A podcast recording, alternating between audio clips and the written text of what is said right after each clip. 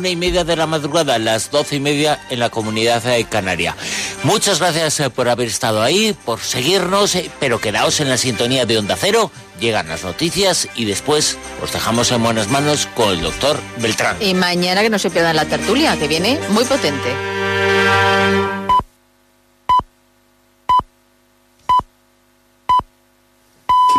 Son las 4 de la madrugada, las 3 en la Comunidad Canaria. Noticias en Onda Cero.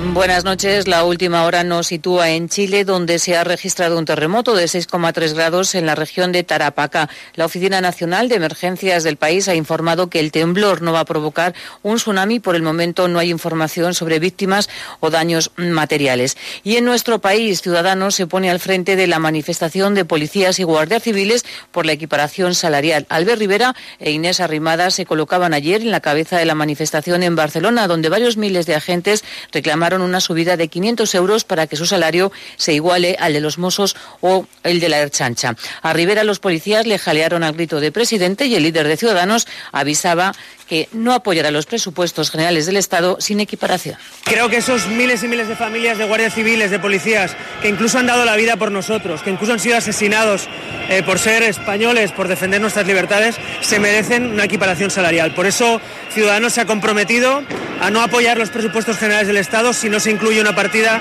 para equiparar los salarios de los guardias civiles, los policías y el resto de policías autonómicas.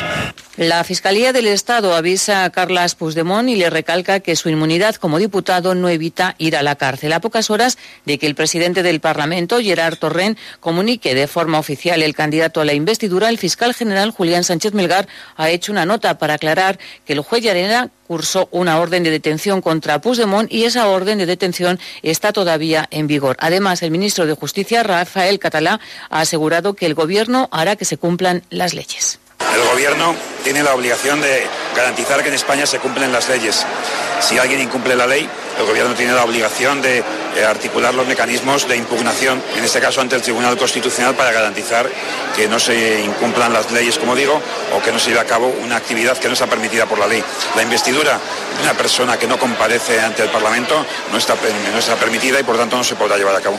Del exterior les contamos que el Senado de Estados Unidos va a continuar hoy trabajando para poner fin a la paralización del gobierno federal después de que ayer la Cámara votó en contra de los presupuestos del gobierno de Donald Trump, un rechazo que significa la paralización de la administración americana. Y en Alemania, este domingo el Partido Socialdemócrata celebra un congreso en el que debe votar si forman coalición de gobierno con la canciller alemana Angela Merkel. El rechazo a esta coalición puede sumir al país en una crisis política. Corresponsal en Berlín, Rubén Gómez del Barrio. Todo el país y por ende toda Europa está pendiente de lo que pueda pasar hoy en Bonn. A las 11 de la mañana arranca ese congreso determinante para dar continuidad a la formación de un nuevo gobierno con los conservadores.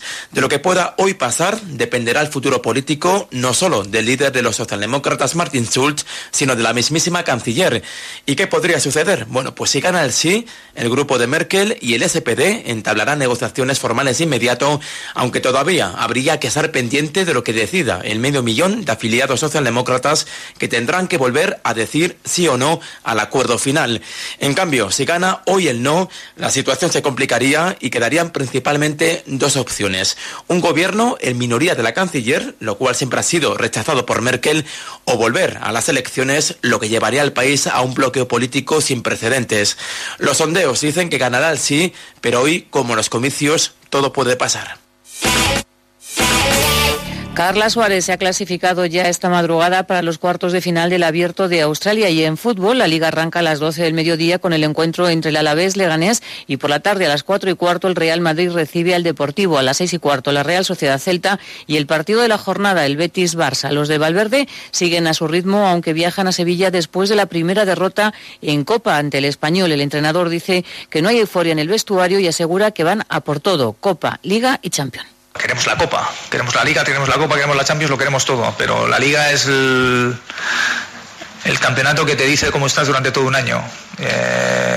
La Copa, la Champions son campeonatos o trofeos que te pueden sacar por un momento bueno, o te pueden meter en una eliminatoria por un momento bueno en 5 minutos. En nuestro orden, ¿cómo decirlo? La Copa para nosotros es una gran ilusión y queremos ganarla, pero estamos enfocados absolutamente con la Liga.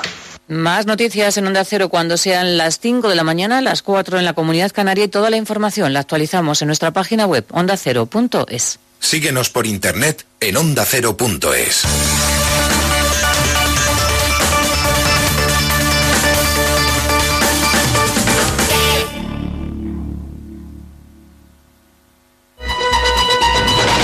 Por fin no es lunes. Jaime Cantizano se suma a nuestro gran equipo. Te voy a decir una cosa, Cantizano. Bueno, tenemos chico nuevo en la oficina. Muy bienvenido a esta casa, que es una casa en la que se trabaja muy bien. Aunque mi grito de guerra de los últimos años ha sido "por fin ya es lunes", en este caso aceptaremos sábado y domingo por la mañana como animal de compañía. Este es un lugar muy, muy cómodo y además aparca mejor. Tú en la tele, ¿qué quieres que te diga? A la tele importa mucho la imagen que tengas, si das bien en cámara, y tú ahí pues tu voz es estupenda. Pero... Por fin no es lunes. Jaime Cantizano, sábados y domingos desde las 8 de la mañana. No tengo que decir quién soy, ¿no? Te mereces esta radio. Onda Cero, tu radio.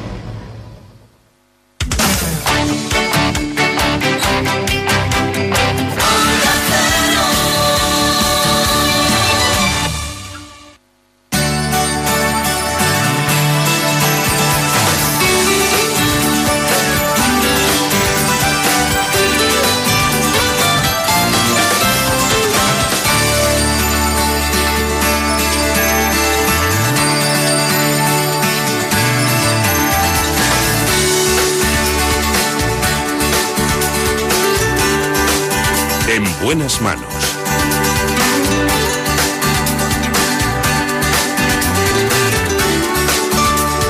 El programa de salud de Onda Cero. Dirige y presenta el Dr. Bartolomé Beltrán.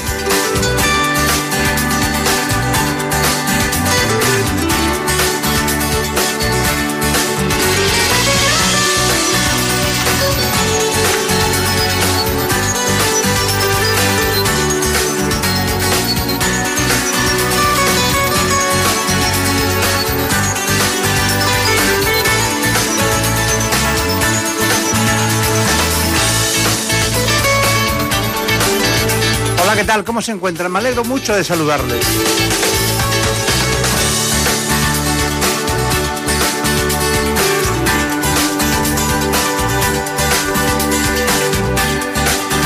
Vamos primero a cuidar la vista. Lo vamos a hacer con el oftalmólogo de la Clínica La Zarzuela de Madrid, el doctor Miguel Zato.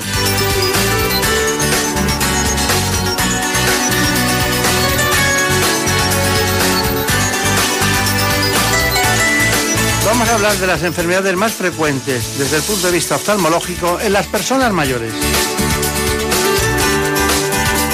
Al final, también veremos qué pasa con los niños. ¿Afecta la visión al rendimiento escolar? En unos instantes lo hacemos, pero sepan que estamos dispuestos a hablar de oftalmología con el doctor Sato. En buenas manos. El programa de salud de Onda Cero. Dirige y presenta el Dr. Bartolomé Beltrán. Déjame esta noche soñar contigo. Déjame imaginarme en tu labio, oh mío. Déjame que me crean que te vuelvo loca. Déjame que yo sea quien te quite la ropa. Déjame que mis manos rocen la tuya. Déjame que te tome por la cintura. Déjame que te espere aunque no vuelva. En la producción del programa está, como siempre, Marta López Llorente. siempre me peina. La realización corre a cargo de el gran Daniel Solís. Con la manera de hacerte mía. Y ahora, para hablar de oftalmología, permítanme que les ponga este informe. La ambliopía u ojo vago, el estrabismo y los defectos de refracción, como la miopía, el astigmatismo y la hipermetropía, son los problemas oftalmológicos más comunes entre los niños. Los expertos recuerdan la importancia de las revisiones de la vista de los más pequeños para el correcto desarrollo de su visión y, por tanto, de su aprendizaje. Y es que los niños con problemas visuales sin diagnosticar pueden sufrir un bajo rendimiento escolar.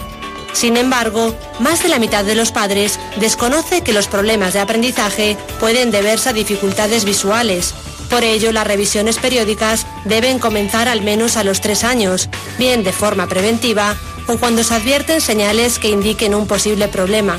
Además, los expertos advierten que hay que prestar atención a la sobreexposición a pantallas digitales, ya que pueden provocar problemas de visión en niños y también puede verse afectado su rendimiento académico. Está con nosotros el profesor Miguel Ángel Zato, que es catedrático de oftalmología, trabaja en el Hospital de la Zarzuela de Madrid y es un tradicional en este espacio en todos los sentidos.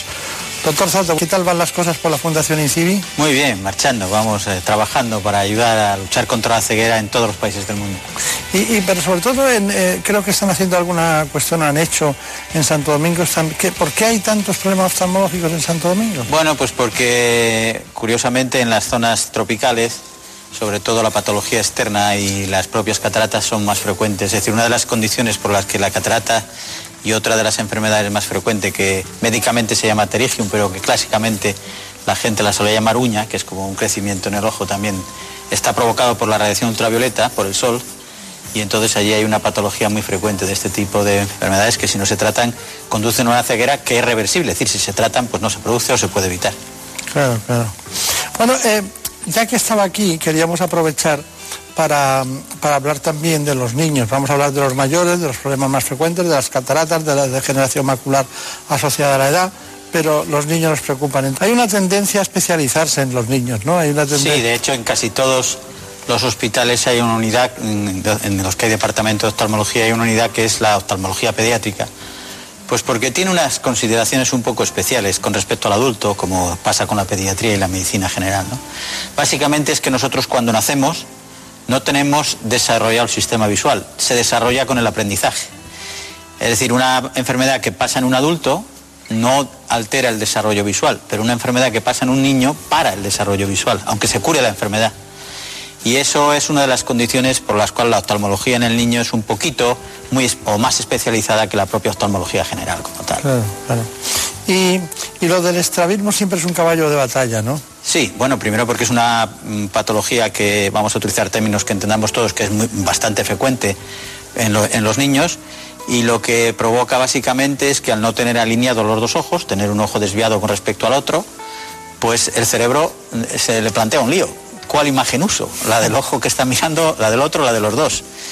Y entonces lo que hace el cerebro es tomar por lo más sencillo, suprime una de las dos imágenes para no tener problemas. Y entonces, en el estrabismo lo que se produce básicamente es que, sin tener ninguna lesión orgánica que nos impida ver, el propio cerebro limita la visión para no ver doble. Y por eso es una causa de pérdida de visión importante también en los niños. Bueno, una de las más importantes, ya lo hemos visto en el vídeo, lo que llamamos ambliopía, que es el término médico. A mí me gusta utilizar mucho más los términos que conocemos todos. Es el término médico decir que el ojo se ha vuelto vago, que no trabaja, sin lesión aparente. O sea, el ojo está sano, podría ver perfecto, sin embargo el cerebro no usa esa imagen, no se desarrolla y detiene el desarrollo de la función visual. Claro. Se ha avanzado mucho en el tratamiento quirúrgico, en el tratamiento en general del estrabismo, ¿no? Sí, ha habido avances importantes. Básicamente, algunos de ellos han sido muy curiosos, como la introducción de la toxina botulínica. La toxina botulínica que se introduce, sí, en la primera cosa que se introduce es en oftalmología, no con otros fines que luego después ha tenido, neurológicos, de otro tipo, sino que las primeras pruebas por los años 80 del siglo pasado se empezaron a hacer en oftalmología para tratar o intentar corregir estos estrabismos. De hecho, nosotros participamos ya hace muchos años en el estudio en los niños, porque primero se hizo en adultos, por aquello de ver qué pasaba primero en adultos, se vio que no tenía contraindicaciones y se empezaron a utilizar en los niños, y eso fue una de las técnicas que varió bastante la técnica quirúrgica. Y luego, pues obviamente cada vez se va precisando más en la corrección quirúrgica del estrabismo. Claro, claro, claro. Bueno, estamos hablando de la misma composición bioquímica o química cuando hablamos de toxina botulínica que la que utilizan en estética, como en las migrañas o en los problemas de cefaleas que utilizan los neurólogos. Exactamente la misma, lo único que varía es la concentración y la zona de aplicación. Claro. Pero exactamente, es decir, la primera utilización fue la oftalmológica, precisamente para se coloca con unos electrodos en los músculos del ojo para variar su potencia y de esa forma conseguir alinear los ojos.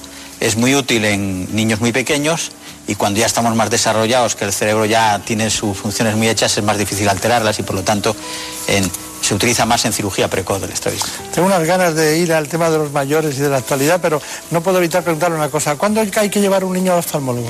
Pues hay lo que llamamos las barreras, ¿eh?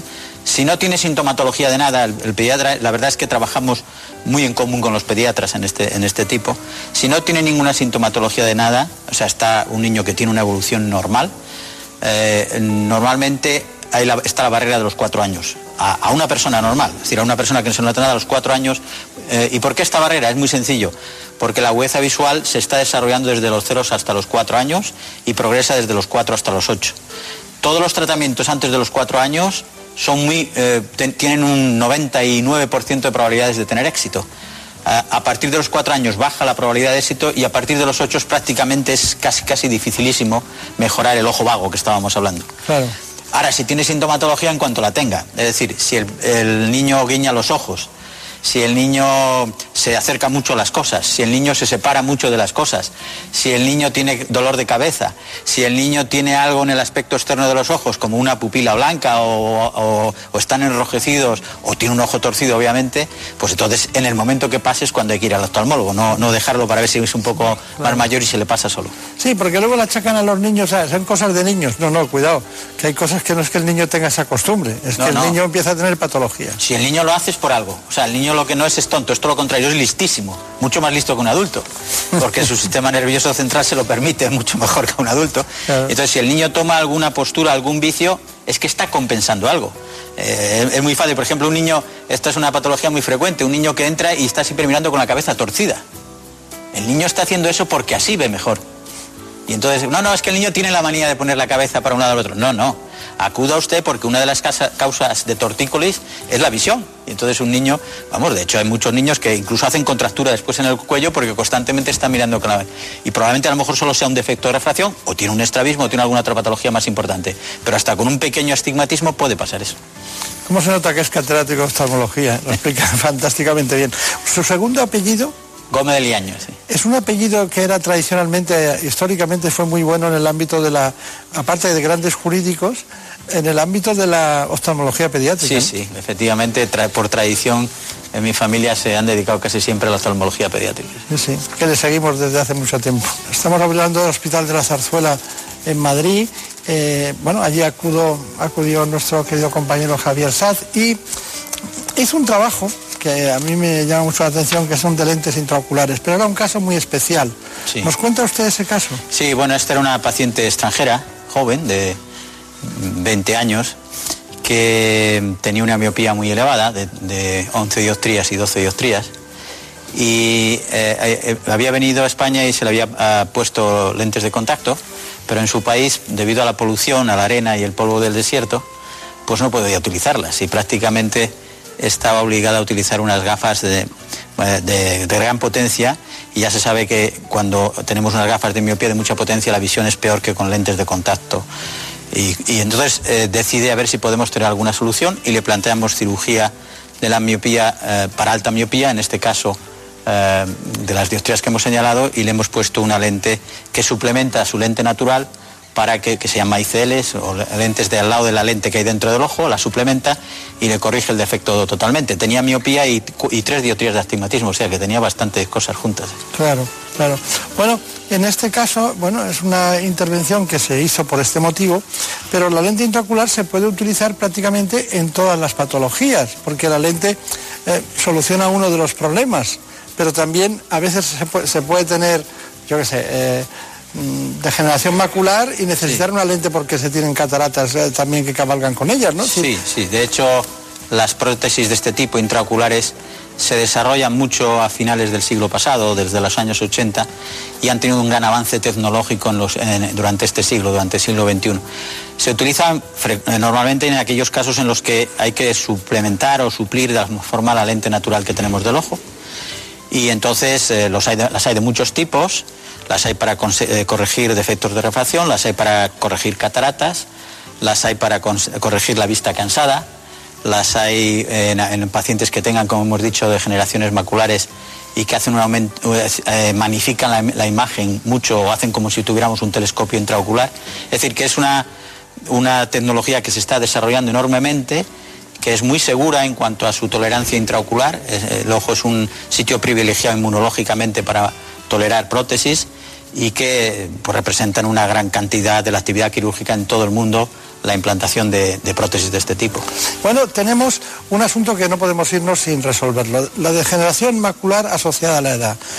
¿Quiénes tienen los riesgos y cómo se manifiesta y qué hacen ustedes? Sí, esto realmente es el caballo de batalla de lucha contra la ceguera en el primer mundo, exclusivamente, porque, claro, cuando hablamos de luchar contra la ceguera siempre pensamos en el tercero o en el segundo mundo, pero en el primero también hay, poca, pero hay, y la causa más frecuente en estos momentos es esta degeneración de la mácula, que para que todos nos entendamos, en la retina, dentro del ojo, en el fondo del ojo, hay una zona muy pequeña, pero que es la zona donde más agudeza visual se tiene, que se llama mácula, ¿eh? Entonces es una zona muy pequeña dentro del ojo, que es la que nos permite leer, o como cuando miramos a una persona nos permite reconocerle la cara y saber quién es. Vemos el bulto, pero esa zona es la que ve la cara e identifica al personaje. Bueno, pues por desgracia, como vamos teniendo cada vez más años de vida, de edad media, pues existe un proceso degenerativo como en el resto del sistema. Eso es el sistema nervioso central, es un trozo de cerebro fuera. Entonces existe un proceso degenerativo que va destruyendo por degeneración esta zona, ¿no? Y entonces por eso se llama degeneración macular ligada a la edad, ¿eh? Porque se produce por envejecimiento realmente. Por lo tanto ya estamos indicando que la van a padecer aquellas personas que ya tengan cierta edad, a partir de decir con 20 años no se tiene esto, con 40 tampoco, con 50 empieza a haber cambios que pueden saberse que ya ese tipo de enfermo lo va a tener, y luego pues claro, a partir de los 60 en adelante hasta su final de vida es cuando más se desarrolla este problema. El problema de esta enfermedad, que como es degenerativa, como pasa en muchas enfermedades del sistema nervioso central, pues andamos todavía sin saber muy bien la causa. Sabemos ya muchas cosas, sabemos cosas que la facilitan, cosas que parece que la detienen, y cómo tratar alguna de sus formas clínicas para, de alguna manera, paliarla. Es una enfermedad que tiene dos grandes formas clínicas. La forma seca, en la que se produce una atrofia de esta zona de la retina, pero muy despacio y paulatinamente. Y la forma húmeda, que se llama húmeda porque sangra, porque tiene vasos nuevos que van a intentar reparar. El organismo no sabe cómo reparar ese destrozo y manda vasos. Ahí es un sitio donde no puede haber vasos sanguíneos, se neovasculariza, se llena de vasos nuevos aquello y sangra y produce, se hincha, para que nos entendamos. Entonces en estos momentos sí que hemos hecho un gran esfuerzo y avance la medicina en los últimos 15-20 años. Hemos encontrado fármacos que inyectados en el ojo detienen estos vasos sanguíneos, los paran y no hacen. Entonces paramos la forma, vamos a llamar, más grave, la forma aguda en la que prácticamente en un año pierde uno la visión, y la transformamos en la forma seca, en la forma en la que va despacito, sin ese. Entonces ahí hemos hecho un gran avance. Al principio solo teníamos algún tipo de láser para tratarla, hemos superado la etapa del láser, hemos pasado ya a farmacología pura y dura y la tratamos con farmacología, y en el futuro va a haber grandes cambios. Incluso ya estamos intentando alguna terapia con células madre para que reparen y vuelvan a diferenciar lo que estaba degenerado, ¿no? De manera que son, resumiendo, pacientes mayores que van perdiendo la visión despacio por un proceso degenerativo. ¿Y qué podemos hacer para que eso no vaya más?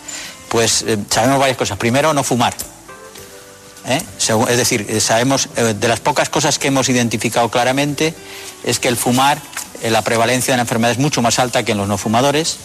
Segundo, sabemos que tiene un componente hereditario, y entonces también se puede determinar genéticamente en estos momentos si uno tiene probabilidades o no. De hecho, a mis enfermos, a muchos, le preguntamos, porque hay enfermos que dicen, yo no quiero saber nada de nada, no me diga doctor, no sé qué. No, ¿usted ha tenido a alguien en la familia que ha tenido esta enfermedad? Vamos a hacerle un estudio genético para ver si usted puede también tener la enfermedad. y lo único que tenemos así de hábitos saludables, el ejercicio y todo esto está demostrado que impiden o retrasan esto, y sobre todo los antioxidantes. Antioxidantes en dosis altas, sabemos que en el proceso de generación se libera mucho radical libre que quedan bloqueados por los antioxidantes, y entonces es lo único como de forma general que se puede hacer para decir retrasar la evolución del proceso. Pues tenemos que hacerlo todo. En los antioxidantes ya estamos. Sí, sí, claro, los antioxidantes. Ya estamos. Estamos, y además no solamente son buenos para esto, sino para otras claro, muchas cosas. Claro, claro. Bueno, pero en el aspecto divulgativo nosotros hemos preparado esto de degeneración macular asociada a la edad. La degeneración macular asociada a la edad es la principal causa de ceguera en personas de más de 50 años y afecta a más de 30 millones de personas en el mundo. Se trata de una alteración degenerativa del centro de la retina o mácula, que es donde reside la nitidez de la visión central. Existen dos tipos: la húmeda, que es la forma más severa, y la seca, que representa el 90% de los casos. Esta afección no produce dolor y ocasiona un deterioro progresivo de la vista. Además, puede afectar a un solo ojo o a ambos. Los síntomas más comunes son la visión borrosa, colores percibidos sin brillo y manchas borrosas en la visión central. El problema es que resulta difícil realizar actividades cotidianas como leer, conducir, ver la televisión e incluso reconocer caras. Por eso el diagnóstico precoz es clave para iniciar un tratamiento que evite la progresión de la enfermedad. Cómo se pone la pasión en cada uno de los conceptos innovadores que ha matizado el doctor Zato. Con esto nos bastaba para andar por la calle, ¿no? Pero con lo que ha matizado usted, pues nos vamos muy satisfechos. Pero tenemos algo que parece que tiene un nombre de tumor, pero no lo es una hipertensión intraocular, es el glaucoma. Hemos preparado este asunto. El glaucoma es la segunda causa de ceguera en el mundo y se debe a un aumento de la tensión ocular que provoca lesiones en el nervio óptico. Se han llegado a identificar hasta 60 tipos y, sin embargo, todavía se desconocen con exactitud las causas de su aparición. El glaucoma suele afectar a ambos ojos, aunque de forma asimétrica. Un ojo puede tener un mayor grado de lesión que el otro. Entre los factores de riesgo destaca sin duda el envejecimiento, aunque también puede aparecer en edades tempranas. Otros factores son los antecedentes familiares, la miopía alta y el uso de algunos medicamentos como los corticoides. Se calcula que en todo el mundo hay más de 60 millones de personas con glaucoma, cifra que va en aumento debido a la mayor esperanza de vida de la población. En nuestro país el número de afectados ya alcanza el millón, pero la mitad de ellos desconoce que lo tiene, ya que la mayoría de las personas afectadas no presenta síntomas en las primeras fases de la enfermedad. Por eso se le llama el ladrón silencioso de la visión. Los expertos insisten en que la detección precoz y cumplir el tratamiento son determinantes para intentar evitar la ceguera. Bueno, ya con esto sabemos dónde estamos, pero ¿qué quiere indicarnos? Bueno, pues fundamentalmente algo que ya se ha señalado ahí. Esta es una enfermedad que lo que se provoca es una subida de la presión intraocular. La presión intraocular, como la presión arterial, pues tiene unos valores normales en la mayoría de la población, pero hay poblaciones en las que la presión intraocular sube y es muy fácil de entender. Si yo subo la presión mucho dentro del ojo, la sangre no puede entrar, porque tiene que luchar contra la presión que hay dentro del ojo, la presión arterial. Y entonces se dificulta el riego sanguíneo sobre el ojo, sobre todo sobre la cabeza de la salida de la vía óptica, y esto hace que se vayan muriendo células nerviosas poco a poco. ¿Y qué ocurre? Lo decía muy bien en el vídeo que explicaba esto. Como al principio se van muriendo células, el paciente no nota nada y se le están muriendo células nerviosas. Y el paciente dice, no, yo estoy perfecto, veo perfecto. De ahí la importancia del diagnóstico precoz. Porque como no tiene síntomas en sus inicios, solo tiene síntomas ya con lo que llamamos glaucomas terminales, cuando prácticamente el paciente ya está casi ciego. Es cuando dice, hombre, no veo, no hay que llegar a eso. Y para no llegar a eso, el diagnóstico precoz es fundamental. ¿Y cómo se hace un diagnóstico? Es muy sencillo, tomando la presión intraocular a partir de los 40 años, cada 5 años. Más o menos es lo que se determina en personal no de riesgo. Estamos haciendo prevención, entonces en personas no de riesgo, que además empiezan a aparecer con el tema de la vista cansada, pues ya que me hago una revisión para ver por qué no veo bien de cerca, se le toma la presión intraocular. Y ahí ya se clasifica, usted tiene que medir antes, tiene que medir después dependiendo de la presión. Y el tratamiento es, entre comillas, está bastante protocolizado en estos momentos.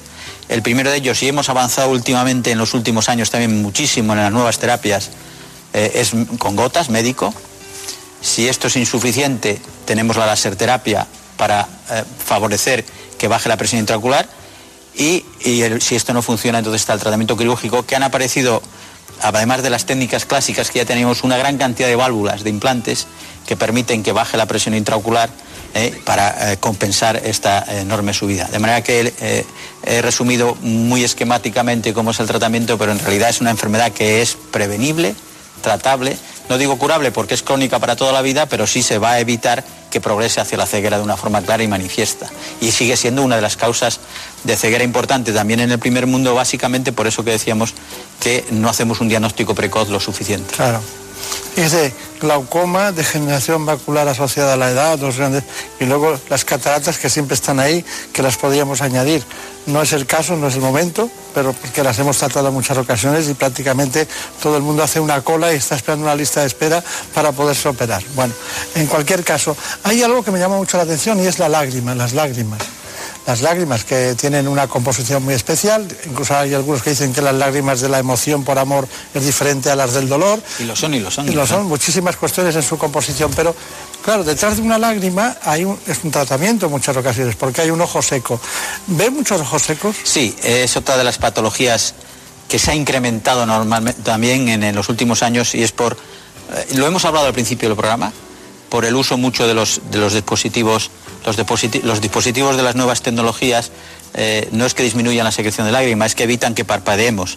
Cuando uno está delante de una pantalla de un ordenador, de una tablet, de un teléfono móvil mucho tiempo, el cerebro directamente inhibe el parpadeo y entonces la lágrima no se expande con el parpadeo.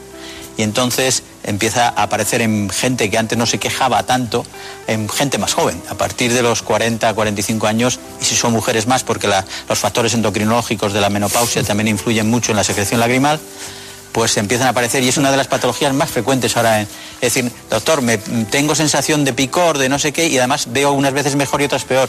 No tiene nada más que la lágrima no es buena, no está delante de las lentes del ojo, y entonces no hace un buen efecto óptico, y por eso lo nota y se cansan. Y en ese sentido, los dispositivos tecnológicos nos han ayudado mucho en el diagnóstico precoz, porque vienen quejándose antes de tiempo por estar mirando constantemente las pantallas. Perdóneme, pero me reía porque estaba pensando que los hombres y las mujeres lloramos menos que antiguamente, ¿no?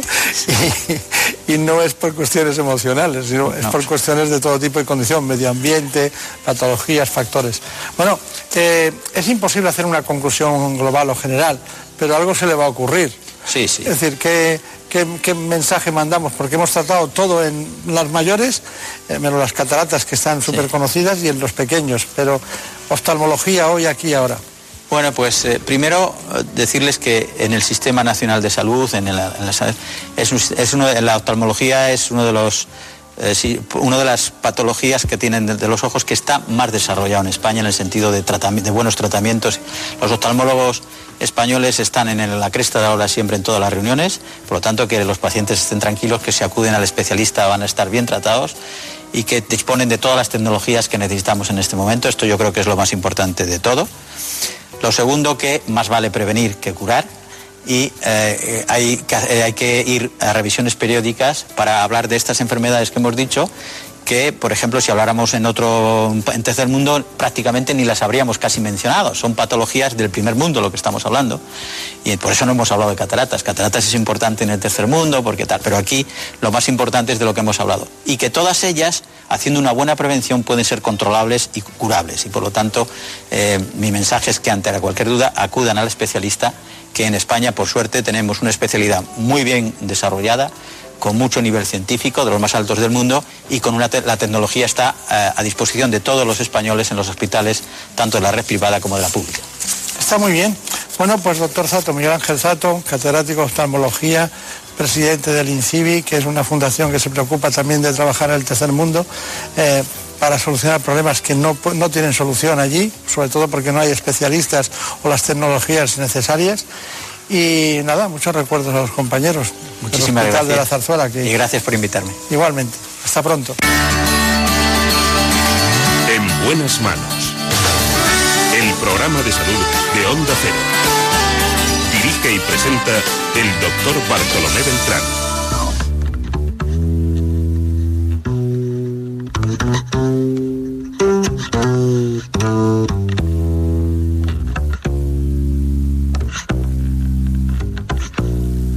¿Qué será?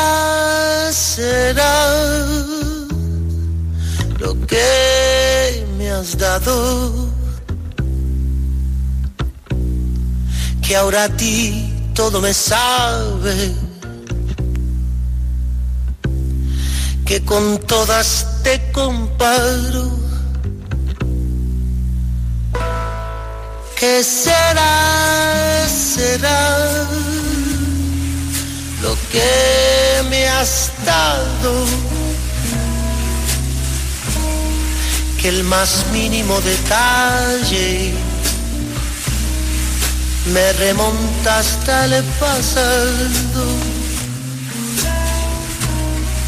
¿Qué será lo que me has dado?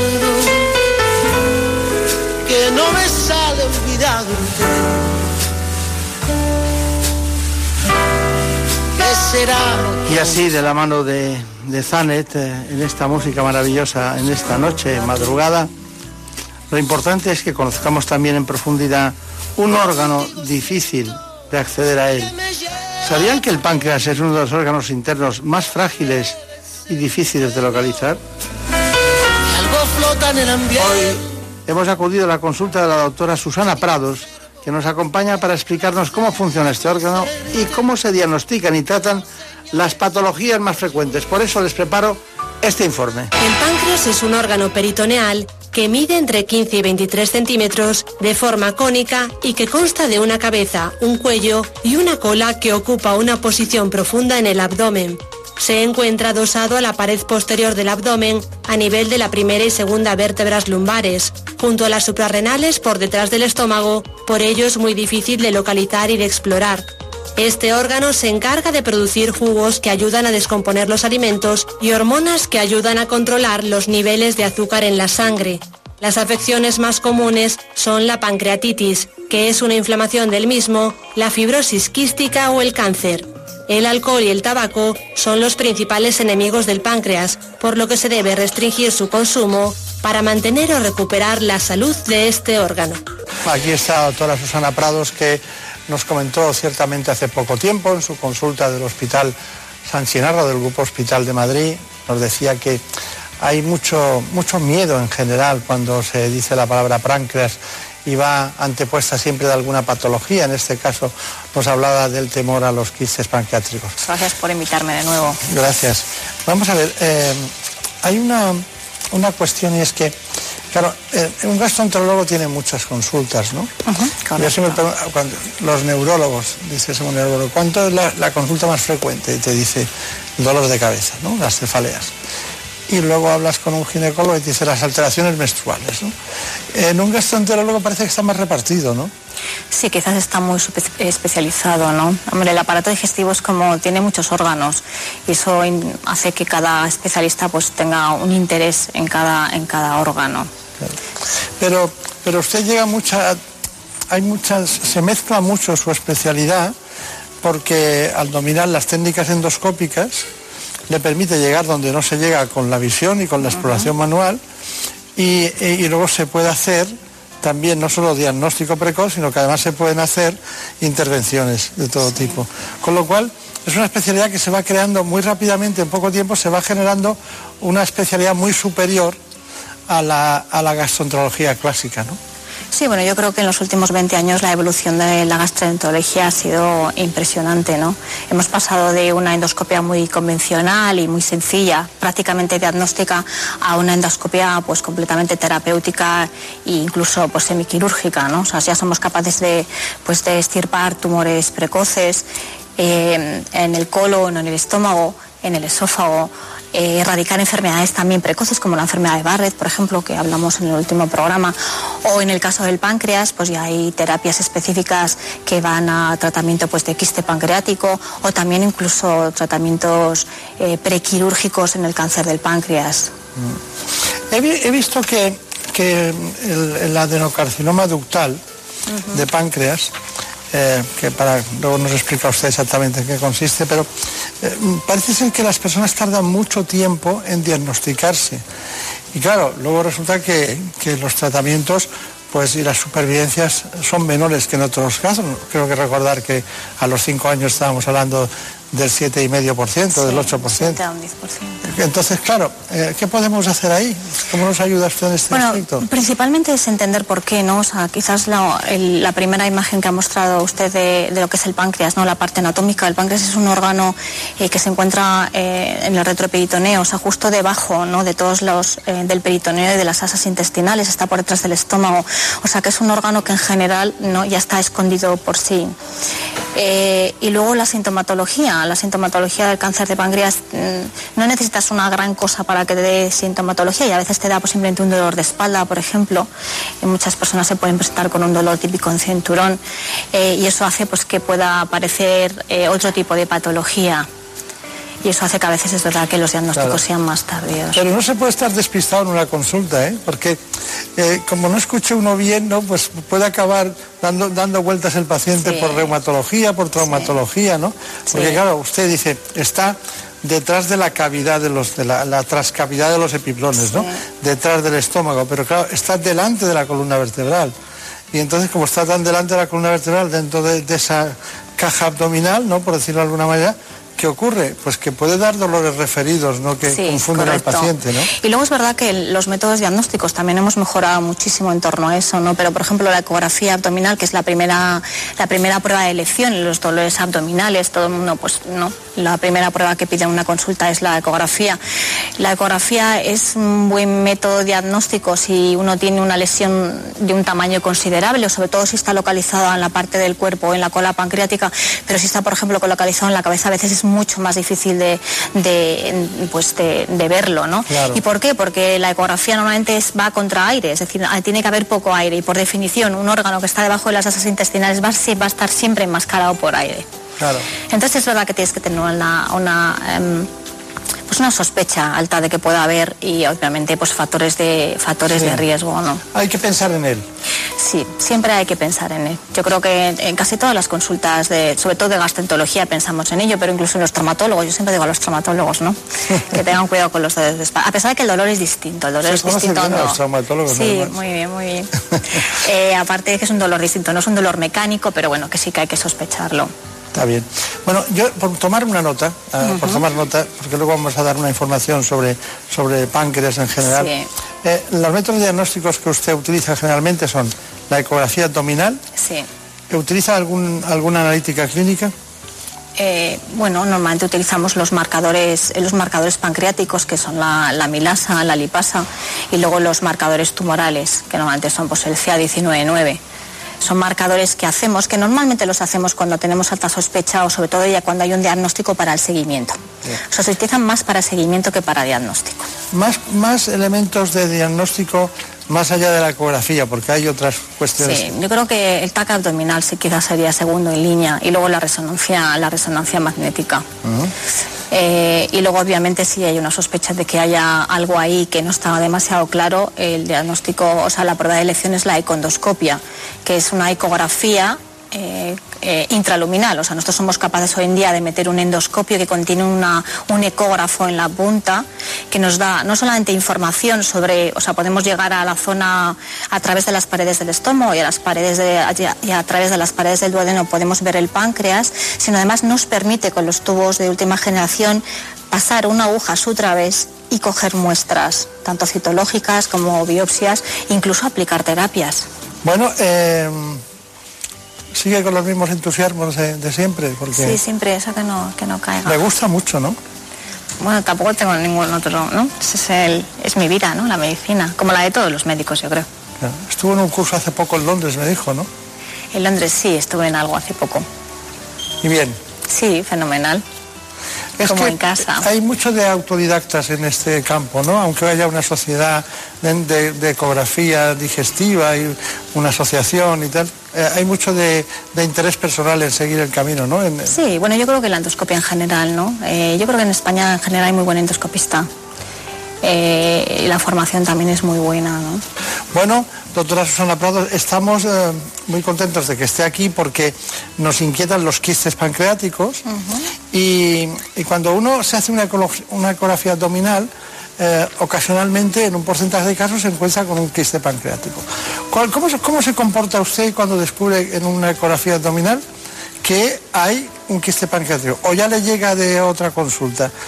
Hay que decírselo al paciente inmediatamente, hay que generar esa ansiedad, esa angustia, hay que decirlo de alguna manera. ¿Qué se hace? Bueno, yo creo que lo primero es la experiencia que tengas en el manejo de quistes pancreáticos. Es verdad que hoy en día con las técnicas radiológicas, sobre todo con la resonancia y con la... pues con el TAC abdominal, que se hacen por muchos de esos motivos, y de hecho ya estadísticamente se sabe que hasta en un 15% de todas las resonancias y los TACs que se hacen se encuentran quistes incidentales. Eso obviamente cuando al paciente se le comenta que tiene un quiste pancreático, solamente mencionar la palabra páncreas ya se crea un pánico generalizado. Por eso yo creo que es muy importante que estos pacientes acudan a consultas especializadas, bien de gastroenterología o de cirugía general con experiencia en cirugía biliopancreática, donde se les explica un poco que tener un quiste no es el fin del mundo, ni muchísimo menos, y que lo que hay que hacer es estudiar ese quiste, ver sus características y decidir si hay que hacer algo o a veces no hay que hacer nada. De hecho, la mayoría de las veces no hay que hacer nada. Claro, seguimiento y... Sí, correcto. Pero hay una cuestión, los quistes no son todos iguales. Y hay unos que son mucinosos, otros son serosos, o algunos pueden ser, no sé, cistoadenomas, de distinto tipo. ¿Cuál es el que le invita a usted a decir, bueno, voy a hacer una biopsia o voy a estudiarlo más en profundidad? Bueno, quizás es la localización, ¿no? Es decir, los quistes que más nos preocupan son aquellos que están comunicados con el conducto pancreático, por donde drenan, ¿no?, los jugos pancreáticos. Esos son los que tienen mayor riesgo de malignización. Claro. De esos hasta un 61% pueden llegar a malignizar. Luego existen otros quistes, como usted bien ha dicho, que son los quistes mucinosos, que se llaman así porque contienen moco, que también tienen mayor riesgo de malignización. Diferenciar unos u otros a veces no es tan sencillo, ¿no?, y también depende del tamaño.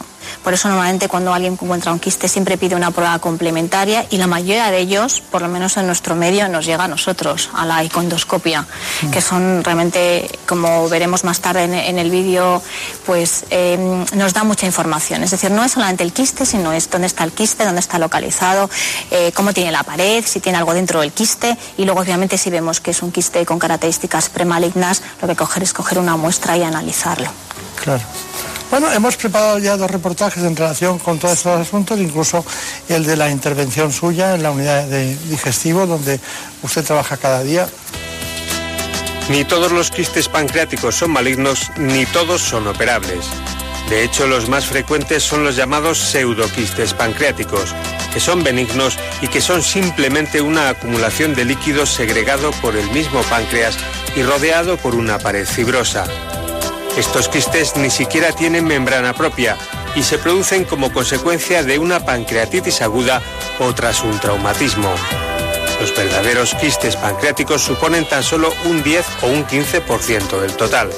Los principales son el cistoadenoma seroso, benigno; el cistoadenoma mucinoso, potencialmente benigno; el tumor mucinoso papilar intraductal, potencialmente maligno; el cistoadenocarcinoma mucinoso, maligno; y el tumor neuroendocrinoquístico, potencialmente maligno. Para diferenciar los tumores quísticos de los pseudoquistes es esencial un buen diagnóstico. La analítica puede ser muy útil, al igual que la sintomatología, pero la verdadera revolución ha llegado con el diagnóstico por imagen, en particular la ecoendoscopia, que permite la detección de lesiones quísticas de muy pequeño tamaño y la realización de punciones e incluso la extracción de muestras.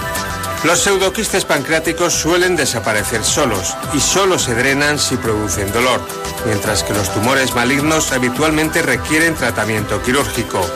Una intervención difícil que en los casos más graves, si no son operables, pueden ser tratados con quimioterapia. ¿Qué tal lo hemos hecho? Muy bien, muy bien. Una buena clasificación. Sí, ¿verdad? Yo quizás diría algo, y es que ya no vemos tanto pseudoquiste como antes. Es verdad que es cierto que en las clasificaciones te vienen como primero. En nuestra experiencia no tanto, vemos más el quiste simple, no pancreático, que no hay que hacer demasiado, ¿no? El pseudoquiste es verdad que antiguamente era el más frecuente, pero está, como bien han dicho ustedes, relacionado con los cuadros de pancreatitis agudas o pancreatitis crónicas o con los traumas. ¿Cuál es la actitud posterior, no? Si usted llega un momento en que abandona, nunca se abandona al paciente, lo abandona, diríamos, en su consulta para entregárselo a los cirujanos. ¿En qué casos hace eso? Bueno, todos aquellos quistes que tengan potencial maligno, todos se discuten en los comités médicos quirúrgicos. ¿Por qué? Porque, bueno, siguiendo guías clínicas, y ya existen guías clínicas y consensos internacionales, no desde hace mucho tiempo. Es decir, los primeros consensos internacionales llegaron en el 2005 inicialmente, 2012, y hasta pues el año pasado, el 2016, salieron las guías internacionales de la Sociedad Americana de Gastroenterología. O sea que esto realmente se está desarrollando. Pero sí que está claro que determinados quistes, y principalmente los quistes que comunican con el conducto principal, son quistes con un alto potencial maligno, hasta un 60%, y esos quistes siempre los discutimos en los comités. Claro.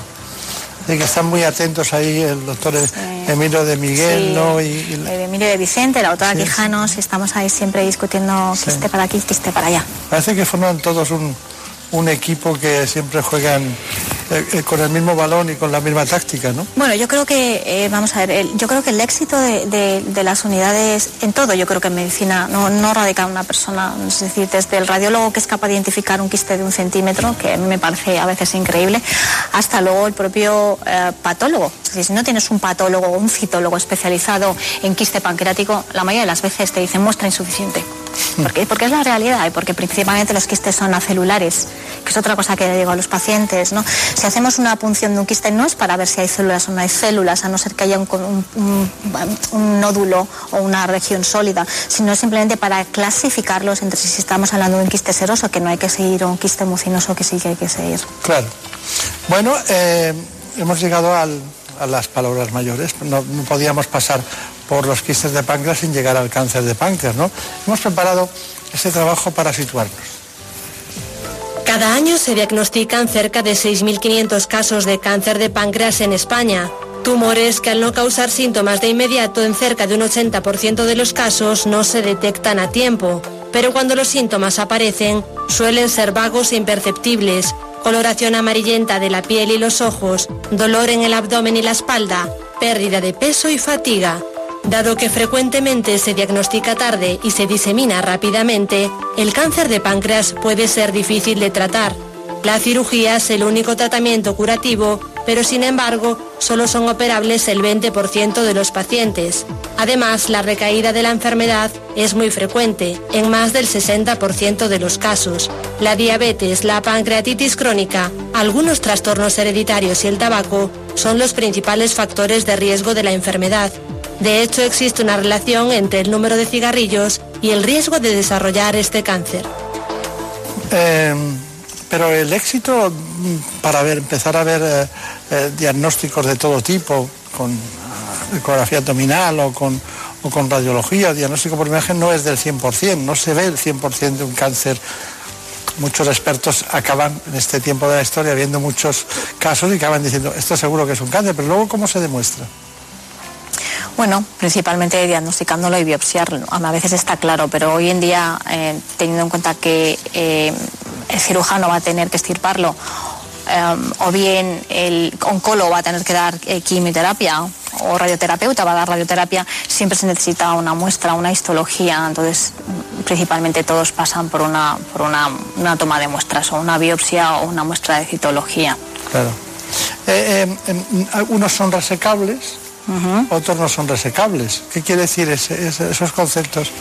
Bueno, el problema del páncreas es su localización, ¿no? Es decir, en el vídeo que han enseñado es un órgano que está rodeado de los principales vasos del cuerpo. Tiene un tejido linfático muy rico también. Eso que ocurre, que no tienes que tener un cáncer muy grande para que realmente se considere no resecable. No resecable. Depende quién hace las guías clínicas y quién es el cirujano que opere, pero por definición los estadiajes, aquellos cánceres que te pillan las arterias principales, como la arteria mesentérica, o afecta más arriba como el tronco ciliaco, que es una parte anatómica, eso ya en principio se considera no resecable. Ya. Hay una cuestión más, y es que de vez en cuando ustedes ven que es conveniente por las condiciones del paciente que se investigue a la familia, ¿no? Sí. Eso es muy importante, ¿no? Yo creo que hoy en día, al igual que ya existen y están establecidas las consultas de alto riesgo, pues por ejemplo en el cáncer de colon, que está como, ¿no? Todo el mundo sabe que si su padre tiene un cáncer de colon, pues tiene que ir a una consulta especializada, o la mayoría de la gente. El cáncer pancreático también está asociado con otro tipo de patologías. El cáncer de mama, por ejemplo, el cáncer de mama y ovario, ¿no? Muy relacionado con las pancreatitis hereditarias también, con síndromes como de Peutz-Jeghers. Entonces es verdad que hay que tener unas consultas. Incluso con el melanoma hereditario. Incluso familiar. Con el melanoma múltiple familiar. O sea, hay determinadas patologías que sí. Entonces lo que nosotros hacemos, por lo menos en San Chinarro, es si identificamos un paciente que tiene cáncer de páncreas y dentro de la historia se ve que tienen historia familiar, principalmente más de 2 miembros de primer grado, madre, padre o hermanos con cáncer, ellos pasarían directamente a un estudio más específico. Está bien. Bueno, podríamos estar aquí aprendiendo muchas cosas porque es un tema apasionante. Yo sé que podríamos hablar también, lo haremos otro día, de quistes hepáticos, ¿no? Que es muy interesante, ¿no? El quiste hepático que usted y yo estudiamos al principio de la carrera, más yo que usted, porque a lo mejor en su libro ya venía muy pequeño, ¿no? Eran aquellos, el quiste hidatídico que se asentaban, pero de eso estamos hablando, de otro tipo de quistes. Ahora hablamos de otro tipo de quistes, de cada vez es menos frecuente y se ve solo en algunas zonas geográficas, ¿no?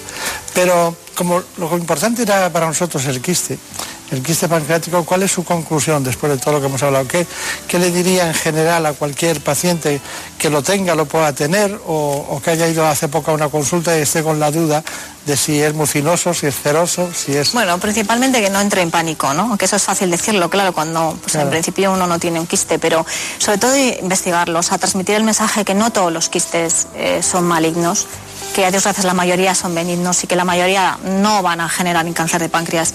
Pero incluso en el escenario de que fuesen quistes mucinosos, el hecho solamente de haber pillado en la fase quística, por así decirlo, ya tiene mejor pronóstico que obviamente en un cáncer ya establecido.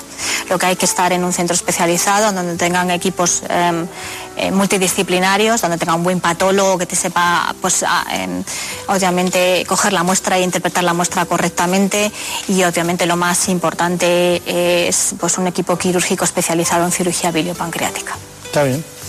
Bueno, pues como siempre ha sido un placer. Le tengo que dar muchos recuerdos a los especialistas en cirugía que tanto nos ayudan. Eso lo haré. Y que saben tanto, ¿no? Yolanda Quijano y el doctor Emilio de Vicente, sí, todo el equipo. Le da usted recuerdos. Pero también les vamos a decir que si tienen vómitos, dolor y sobre todo una ictericia, un color amarillento a la piel, que no hace falta que sea un quiste, pero pueden estar en el camino de tener algún problema pancreático, convendría que acudieran a una consulta como la suya, ¿no? Los signos de alarma. Los signos de alarma siempre requieren una consulta urgente, sí. La ictericia, desde luego. Doctora Susana Prados, ha sido un placer, muchas gracias y hasta pronto. Gracias por invitarme. Es una suerte tenerla tan cerca, no solo en este programa, sino tan cerca en la localización de ese hospital, que es en el frontispicio de la carretera de Burgos, de Madrid, prácticamente el hospital con más especialistas, el Hospital de Madrid San Chinarro, que tanto nos ayuda. Muchas gracias y hasta pronto. En buenas manos, el programa de salud de Onda Cero. Dirige y presenta el doctor Bartolomé Beltrán.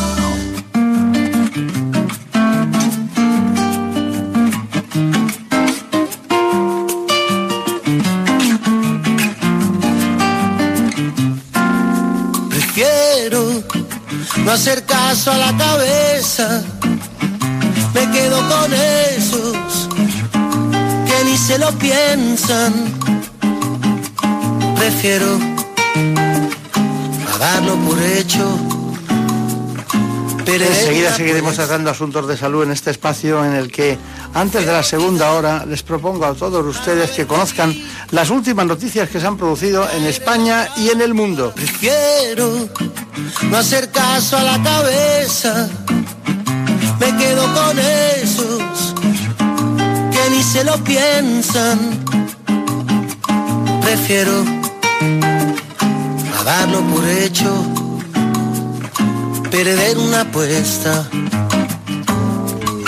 Prefiero olvidar a no haber querido caer en la trampa de un amor prohibido.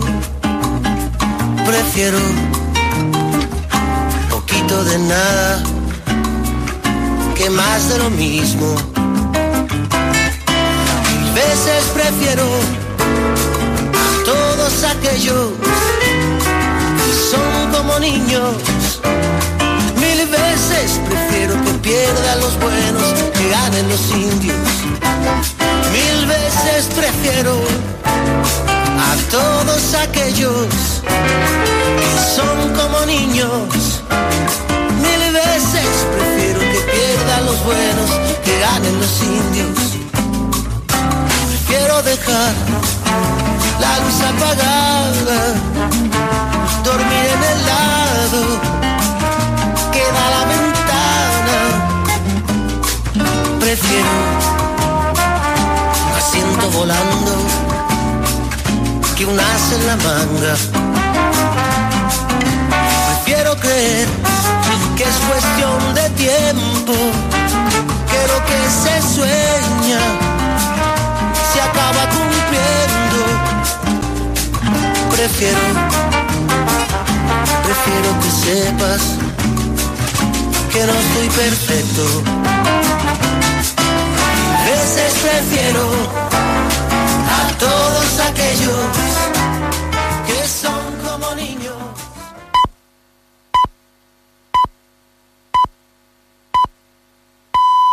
Son las 5 de la mañana, las 4 en la Comunidad Canaria.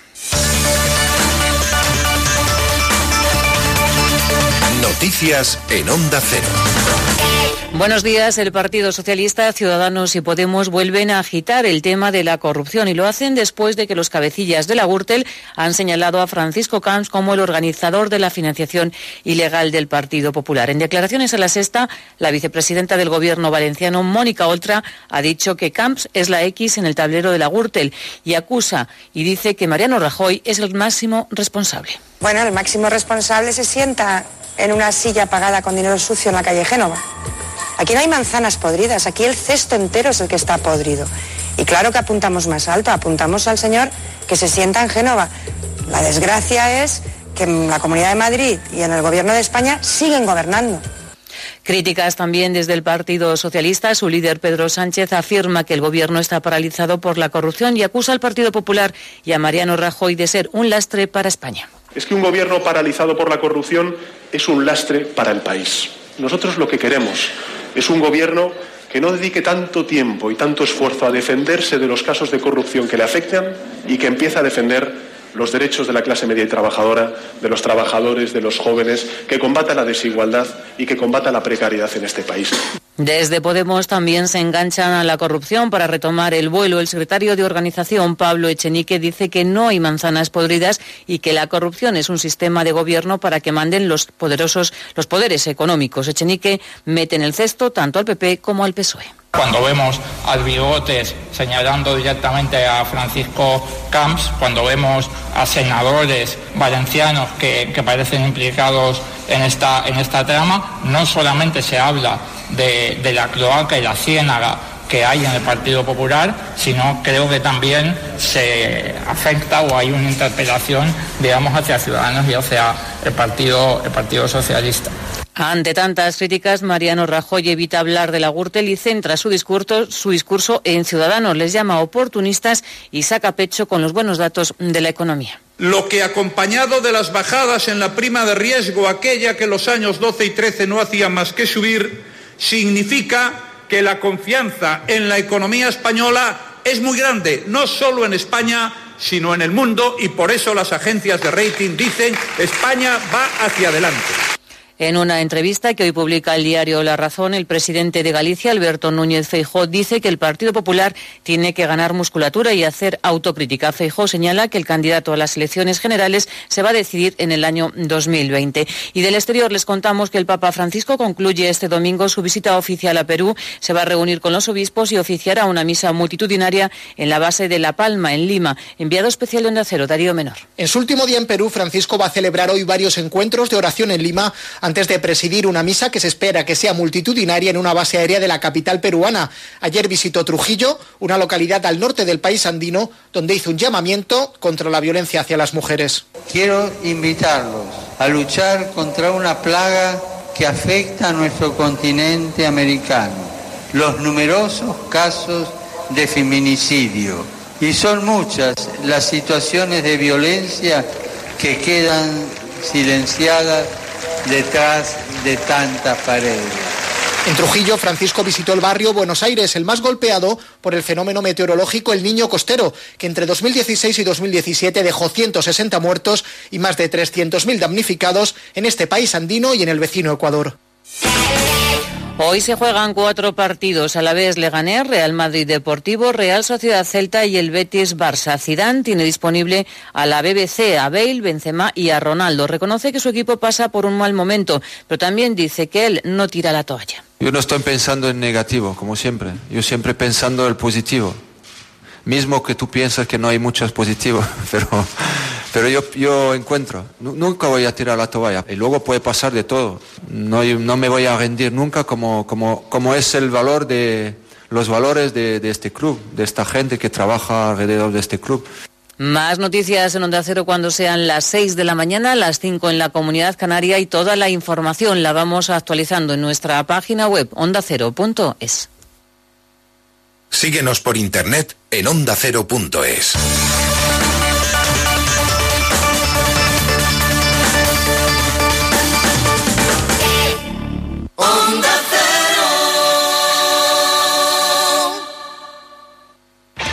Programa educativo. O sea, que cuando está en brazos está cómoda, pero cuando la vas a poner en el suelo se cabrea. Exactamente. ¿Puede que la perra tenga vértigos? Yo creo que no es tema de vértigos, no. Familiar. Rocío. Hola. ¿Qué edad tienes? 9 años. Dime 3 razas de perro que sean o tengan... Solidario. Para la mayor parte de los mascoteros, nuestros peludos son nuestra familia. Entretenido. Aquí estamos en Onda Cero, en Como el Perro y el Gato, dispuestos a pasar un buen rato hablando de esos amigos. Como el Perro y el Gato. Sábados a las 3 de la tarde y domingos a las 2:30. Con Carlos Rodríguez. Ofrecido por Royal Canin. Te mereces esta radio. Onda Cero, tu radio.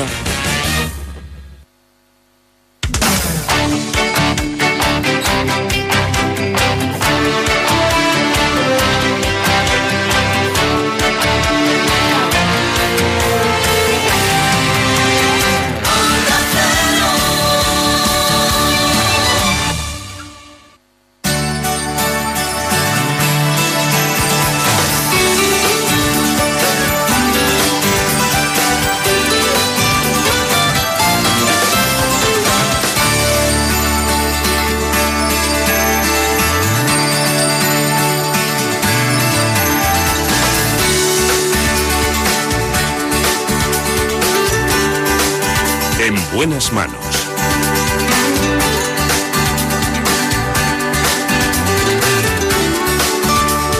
El programa de salud de Onda Cero. Dirige y presenta el Dr. Bartolomé Beltrán.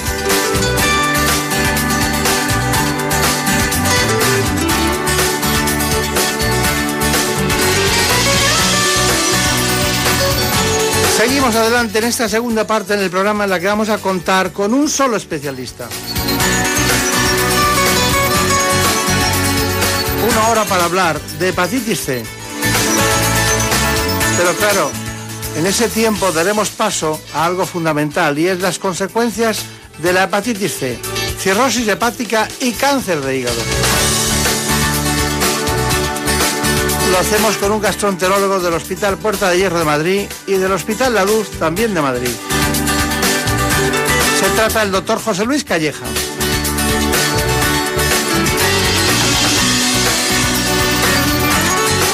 Hablamos de uno de los temas sanitarios más trascendentes de los últimos años, que han sido los tratamientos para combatir la hepatitis C. Son los nuevos antivirales de acción directa.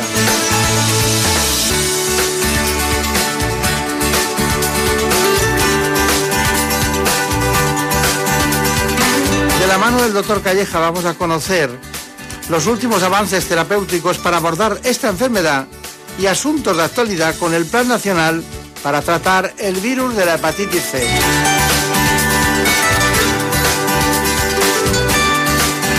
Conocemos este informe y seguimos adelante. La hepatitis C es una enfermedad del hígado causada por el virus del mismo nombre. Este virus, que en muchos casos no da síntomas, ataca y deteriora el hígado. Sin embargo, el diagnóstico no se realiza hasta 2 o 3 décadas después del contagio, cuando la enfermedad ya es crónica y existe daño hepático avanzado. Su transmisión es a través de la sangre y las causas de infección más comunes son las prácticas de inyección poco seguras, la esterilización inapropiada de equipo médico y el uso de sangre y productos sanguíneos sin analizar. Entre las posibles complicaciones de la hepatitis C están la fibrosis, la cirrosis e incluso el cáncer de hígado. La buena noticia es que gracias a los medicamentos antivíricos se puede curar esta enfermedad y ya han logrado buenos resultados en el 90% de los casos. Está el doctor José Luis Calleja, que trabaja en la Clínica Puerta de Hierro de Madrid y también compatibiliza su actividad clínica y asistencial en la Clínica La Luz, que es un centro del Grupo Quirón Salud. Bueno, lo cierto es que estamos hablando de hepatitis C y cuando se ha indicado alto coste económico y hepatitis C, tienen ustedes que comprender que nosotros no nos dedicamos a la econometría de la salud, nos dedicamos a que a ustedes les curen. Pero sí es verdad que España es un país pionero en el mundo y en este caso en Europa, ciertamente en este caso de la hepatitis C, de los que más beneficios y más ejemplo ha dado al resto de los países occidentales y en un ámbito más de progreso y de más vanguardista en el sentido de la sanidad, que es precisamente algo que ha pilotado y ha compartido en ese ensamblaje el doctor José Luis Calleja. Así que es un honor para nosotros que esté aquí hoy, porque mucha gente, incluso en el ámbito político, lo reclamaba ya de que usted contara la parte clínica y la parte asistencial. Bueno, como introducción, o sea, hepatitis C aquí y ahora, ¿qué nos puede decir? Bueno, yo creo que las noticias que traemos actualmente son noticias muy optimistas, ¿no? Empezamos esta nueva era de los antivirales directos a finales del año 2014 y desde el lanzamiento del Plan Nacional en el año 2015 se han logrado tratar y curar en más de un 95% de los casos a más de 80.000 pacientes, ¿no? Esto es una situación única en el contexto europeo.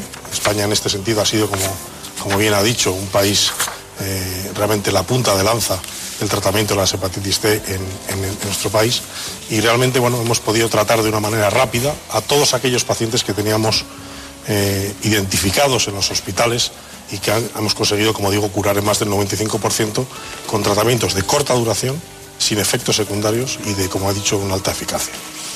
Corta duración, tratamientos de corta duración. ¿Qué quiere decir eso de corta duración? Bueno, corta duración quiere decir entre 8 y 12 semanas se tratan más del 95% de los pacientes en el momento actual, ¿no? Hay que compararlo con los años en que tratamos a los pacientes hasta un año y medio, con medicaciones como era el interferón, que además de no curar más que un 40% de los pacientes, encima se asociaban a efectos secundarios importantes. O sea que la revolución ha sido completa. Menos tiempo, más simplicidad. Ahora tratamos a la mayor parte de los pacientes con un solo comprimido al día, en un tiempo tan corto de tiempo. El tratamiento puede ser aplicado prácticamente a la totalidad de los pacientes infectados, independientemente de su edad, de su tipo de virus, de sus condiciones sanitarias adyacentes. Son en pacientes que tienen otras comorbilidades, también podemos tratarles de hepatitis C. Es decir, hemos pasado un tratamiento poco eficaz, que curaba, como digo, a un pequeño porcentaje de pacientes y aplicable a un pequeño número, a un tratamiento casi universal que cura a la mayor parte de los pacientes, ¿no? Cuando se hablan algunos datos estadísticos de que en más del 80% de los casos, como tengo aquí delante esta noticia, ¿no?, se cronifica, indíqueme por qué eso es positivo. Bueno, esto es la historia natural de la propia enfermedad. La mayor parte de los pacientes que se contagian de manera asintomática, es decir, la mayor parte no reconocen el momento en que se pudieron contagiar y esto crea ocasionalmente algún tipo de sensación de preocupación al paciente, no recuerda nunca un momento claro de contagio y la mayor parte de las infecciones que se producen, el sistema inmunológico no es capaz de curarlas como ocurre, por ejemplo, en el caso de hepatitis A. El paciente se infecta y ningún paciente se cronifica. Los pacientes se curan, su sistema inmunológico es capaz. En este caso el virus muta, tiene capacidad de mutación de escapar a la acción de los anticuerpos y por lo tanto en muchas de las ocasiones se cronifica. Y diagnosticamos al paciente habitualmente en la fase crónica. Para ustedes saber el estado evolutivo de la clínica del paciente, hacen analíticas y las tradicionales transaminasas, ¿no? Bueno, entonces, ¿qué es lo que hacen para decir cuál es el estadio en que se encuentra el paciente? O sea, para poder decir, estamos en una infección viral, es una hepatitis C, Ya sabemos que el contacto sangre-sangre es siempre inevitable, es por lo que se causa, pero ¿cómo determinan el momento clínico y el momento de la patología? El momento clínico de la infección está básicamente determinado por el nivel de fibrosis que el paciente alcanza. Es decir, la consecuencia de tener inflamado el hígado es que el hígado se fibrosa. Y el estadio de la enfermedad, clásicamente o de una manera, se clasifica basándose en el grado de fibrosis. Los pacientes que no tienen fibrosis son los pacientes más leves, los pacientes que tienen una fibrosis avanzada son aquellos pacientes que ya pueden desarrollar una cirrosis y son los pacientes más graves. Disponemos ahora de métodos no invasivos, de métodos realmente no cruentos, para de alguna manera monitorizar a los pacientes y saber en qué estadio se encuentran. Claro. Para que todo el mundo nos entienda, la fibrosis sería algo que no tiene actividad celular, ¿no? Que es como una especie de cicatriz. Exactamente. De hecho es tejido colágeno. O sea, es básicamente al final la consecuencia final de mantener una inflamación crónica en el hígado. De un hepatocito, que es la unidad funcional del hígado, a pasar a una fibrosis que transforma ese hepatocito en un territorio que no funciona. A funcionar, exactamente. A funcionar. Entonces, ese tránsito, que es muy importante, ¿no? Porque eso es lo que define. Y luego hay cosas que contribuyen a que el progreso de esa fibrosis sea muy rápido y además progresivamente evolutivo en el tiempo y otras cosas que hacen que sea más lento o características del paciente que lo haga más lento. ¿Me puede indicar? Sí, hay una serie de pacientes que fibrosan muy rápidamente teniendo la infección y otros que fibrosan más lentamente.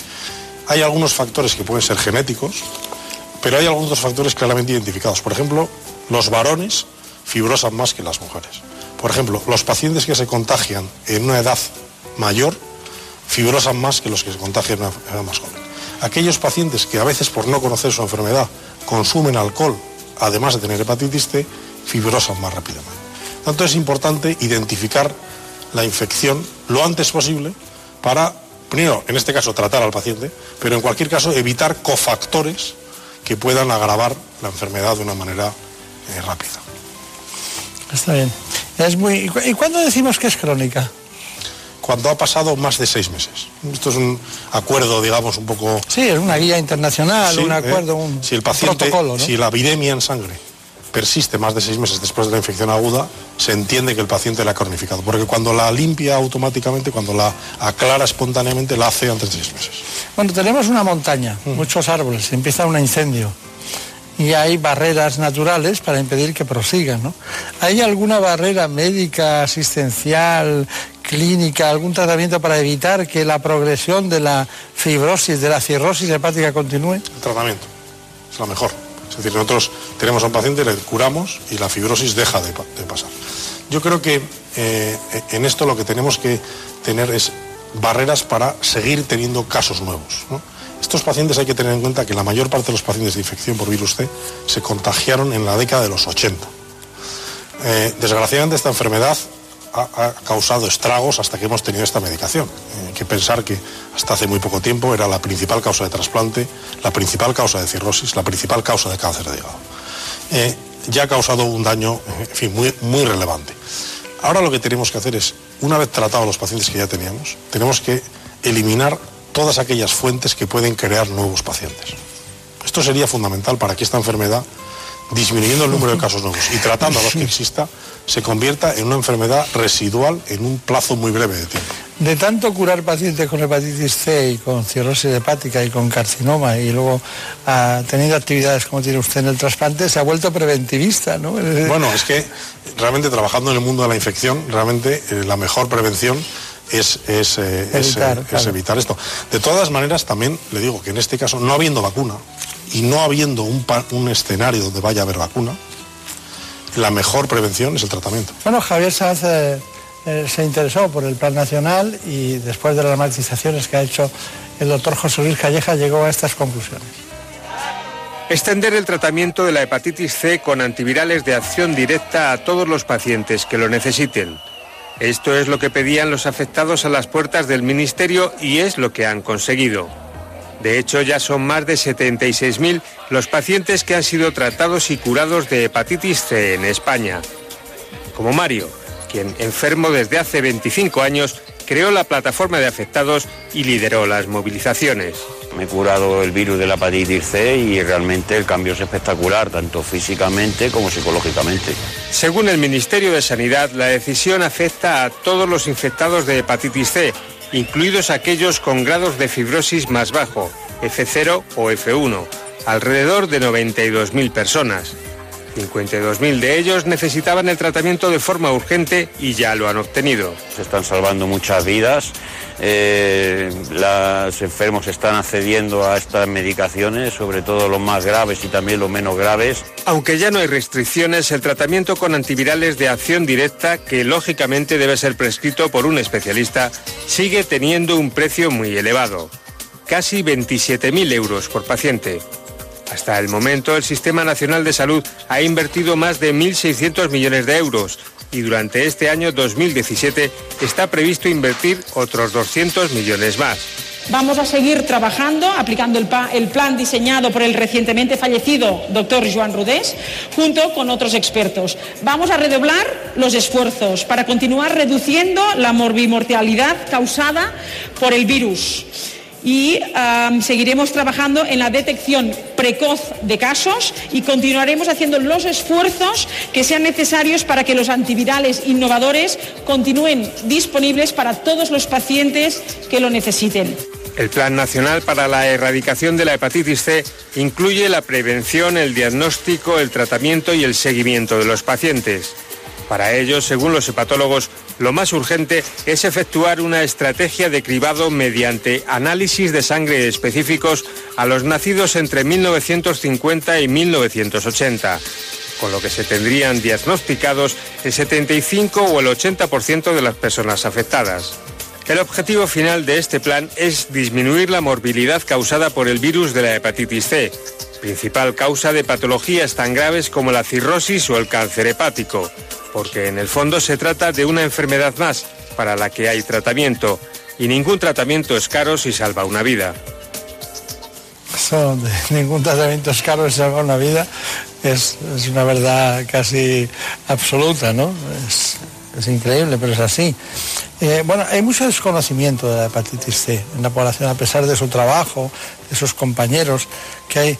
Usted tiene media docena de compañeros que están en la misma liga, ¿no?, que usted, ¿no?, trabajando en distintos hospitales españoles, ¿no? Muchos más. Hay mucho. En España hay cerca de 800 especialistas en enfermedades del hígado y realmente este tratamiento, la ventaja que ha tenido es que se ha aplicado en prácticamente la totalidad de hospitales españoles, ¿no? Yo estaba hablando de líderes de opinión, bueno, como usted. Obviamente, hay gente que tiene una especial dedicación más al tema, pero como dice, es verdad que existe un desconocimiento, incluso que es una enfermedad que sigue teniendo un cierto estigma.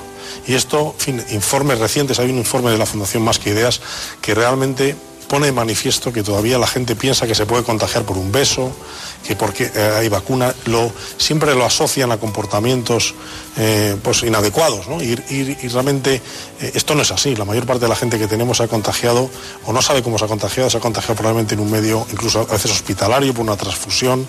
En fin, realmente la infección es difícil de contagiar en el medio familiar. Y bueno, hay que hacer un esfuerzo en educar a la población al respecto, ¿no? Tanto de medidas preventivas para no adquirirla, como de que, bueno, realmente cuando uno la tiene es una enfermedad más infecciosa que se puede curar. Claro. Por eso, sobre el desconocimiento, hemos preparado también este informe. La hepatitis C es una enfermedad que, por su ausencia de síntomas, cerca del 70% de los pacientes ignoran que la tienen. Aunque su incidencia ha descendido por el uso de material médico desechable, la introducción de la prueba de anticuerpos de la hepatitis C y una mayor conciencia sobre el riesgo de compartir jeringuillas, la prevalencia continúa siendo elevada. Según el informe Percepción Social de la Hepatitis C en España, promovido por la Fundación Más que Ideas y la Federación Nacional de Enfermos y Transplantados Hepáticos, existe un alto grado de desconocimiento que dificulta la prevención.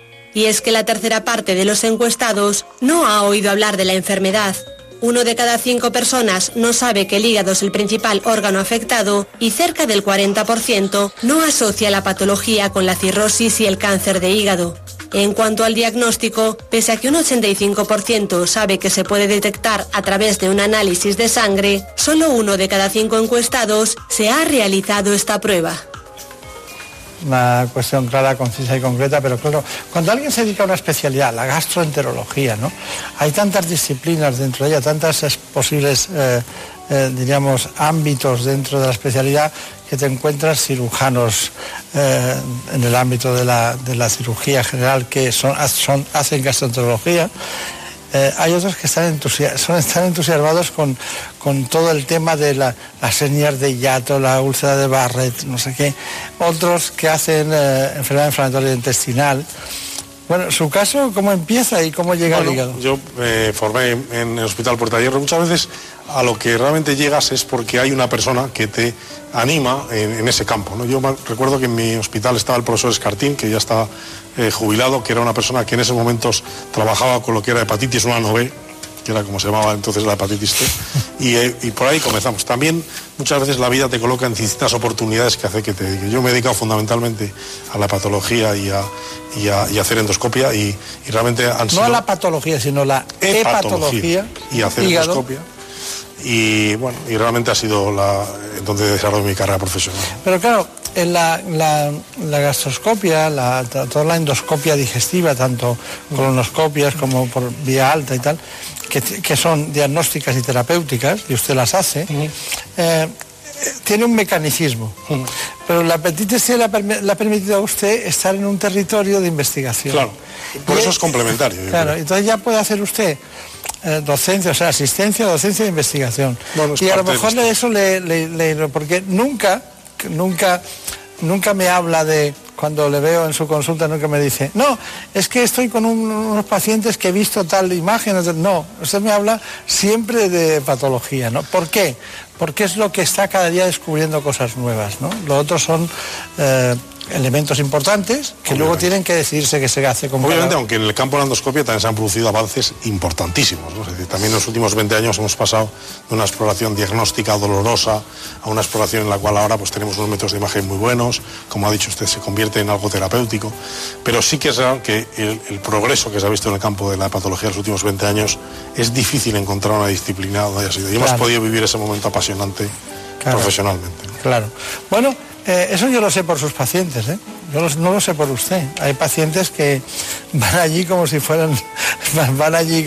No quiero poner el ejemplo de Lourdes, pero llegan allí como diciendo, estoy en sus manos, ¿no? En este tema del progreso de una hepatitis C, cirrosis hepática, hepatocarcinoma y posibilidad de trasplante. Entonces eso genera una dependencia durante 20 años o 15 años de un médico que es esencial, y le ha tocado el momento de la historia en que había terapéutica. Efectivamente, también hemos vivido un momento en ese sentido agradable. Es tremendo como a veces ahora ves a pacientes en la consulta y cuando les dices, oiga, ¿se ha curado usted de hepatitis C?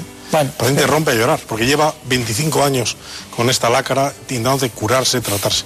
Pero yo quiero resaltar que todo el esfuerzo de un gran equipo de trabajo, ¿no? En la clínica Puerta de Hierro, donde yo trabajo, hay más de 20 profesionales que están dedicados al tratamiento de este tipo de patología, ¿no? Y a veces uno es el que da la cara, pero detrás de eso hay trabajo de muchísimas personas, desde personal de médico, personal de enfermería, secretarias que han estado, sobre todo en esta última época, empujando muchísimo para que pudiéramos tratar a tantos pacientes en tan poco tiempo, ¿no? Claro. Bueno, pues quería hablarles del riesgo de procesos cardiovasculares en pacientes que tienen hepatitis C. No lo vamos a hacer, pero le pido, por favor, conclusiones de este espacio en el que en otro momento, después, me gustaría hablar del trasplante hepático. Pero antes, dígame las conclusiones de hepatitis C aquí ahora. Bueno, que... Brevemente, claro. Brevemente, estamos en una situación en la cual el Plan Nacional ha permitido un acceso masivo. Hemos tratado, yo creo que la casi totalidad de los pacientes que están infectados. Estamos tratando ahora probablemente a los que tienen un nivel más bajo de fibrosis, y realmente ahora el paso quizás es identificar precozmente a aquellos pacientes no diagnosticados para ponerlos en evaluación y ver si esos son candidatos al tratamiento antiviral. Y quiero pues presumir en este caso de país y poder decir que España en este sentido creo que ha sido un líder en Europa y en el mundo del tratamiento de la hepatitis C. Y eso creo que es un beneficio para los pacientes, para los profesionales y para el sistema. Y tenemos que dar gracias a los políticos, tanto autonómicos como nacionales, que en este sentido se han puesto a remar en la misma dirección que profesionales y pacientes para lograr esto. Muy bien, pues no vamos a añadir nada porque está todo claro, conciso y concreto. Bueno, ya saben ustedes que siempre las cuestiones al final acaban en la disciplina de las personas, en la ortodoxia de su trabajo, en la vocación de su dedicación, y por eso hoy hemos hablado de la hepatitis C, que es un problema de salud pública de primera fila y que está en vías de solución, y España es un país pionero en España, no solo aquí, sino en todo el mundo. Muchas gracias y seguimos adelante.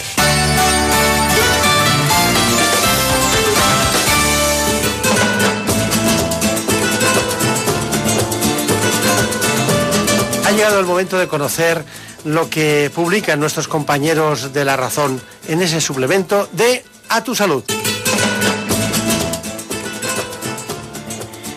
Saludos desde La Razón.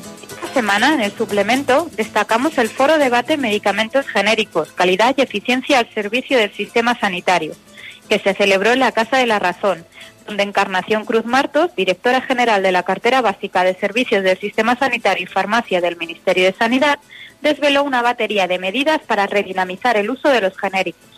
También intervinieron, entre otros, Ángel Luis Rodríguez de la Cuerda, director general de la patronal de este sector.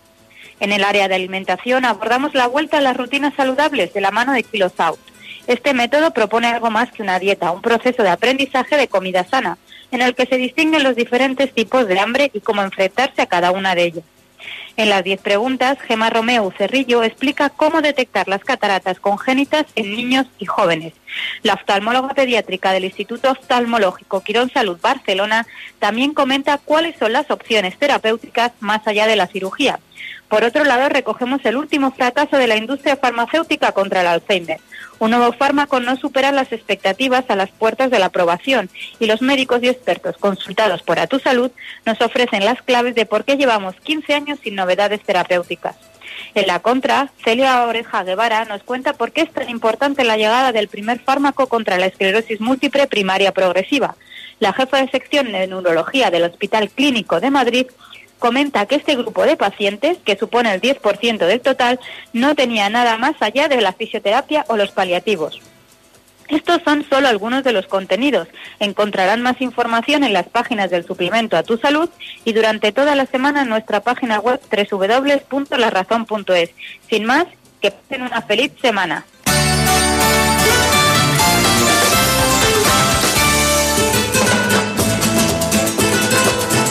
Ha llegado el momento más ilustrado en el ámbito del conocimiento de la sanidad y la salud pública en España. Viene de la mano del Global, Gaceta Médica.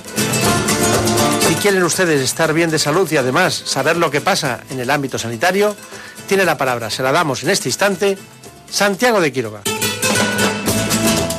Comenzamos con el repaso de la actualidad sanitaria. El Global nos cuenta que el Partido Popular priorizará en la sesión, periodo de sesiones que se inicia ahora con el nuevo año, el reto de la cronicidad. Y es que la portavoz de la Comisión de Sanidad, Teresa Angulo, resalta la importancia que tiene la cronicidad dentro de la asistencia sanitaria. Por su lado, nos comentan desde el Global que la compañía farmacéutica MSD anuncia que tendrá lista su vacuna contra el ébola para el próximo año. Y los expertos opinan que es cierto que en España se vacuna razonablemente bien. Así lo dice el presidente de la Asociación Española de Vacunología, Amos García Rojas. Volvemos al Congreso, donde las peticiones de comparecencia de la ministra de Sanidad, Dolores Montserrat, pues se acumulan.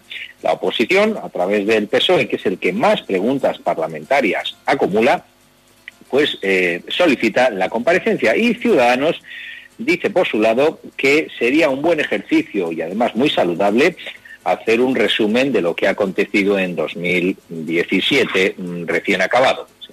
Vamos a ver probablemente a la ministra hablando de todo esto en la sesión parlamentaria en el Congreso de los Diputados en su Comisión de Sanidad. Seguimos con el Global, que nos cuenta que la industria farmacéutica dedica 2.000 millones de dólares contra la resistencia antimicrobiana. Ya saben ustedes que es un problema importante. Y se dedica a I+D de nuevas clases de productos para la lucha contra este tremendo problema de orden mundial. Y parece ser que hay, por lo menos, noticias esperanzadoras, ya que hay 10 nuevos antibióticos que se están preparando en este sentido, desarrollando e investigando. Gaceta Médica, por su lado, nos cuenta, en boca de la responsable del Grupo de Genética Clínica de la Sociedad Española de Medicina General, que faltan protocolos de seguimiento conjunto en supervivientes al cáncer. sepan ustedes que hay 250.000 nuevos cánceres diagnosticados cada año. Muchos de ellos van a ser crónicos y muchos de ellos van a tratarse en atención primaria, o por lo menos seguirse en atención primaria, y eso implica, pues obviamente, nuevos protocolos.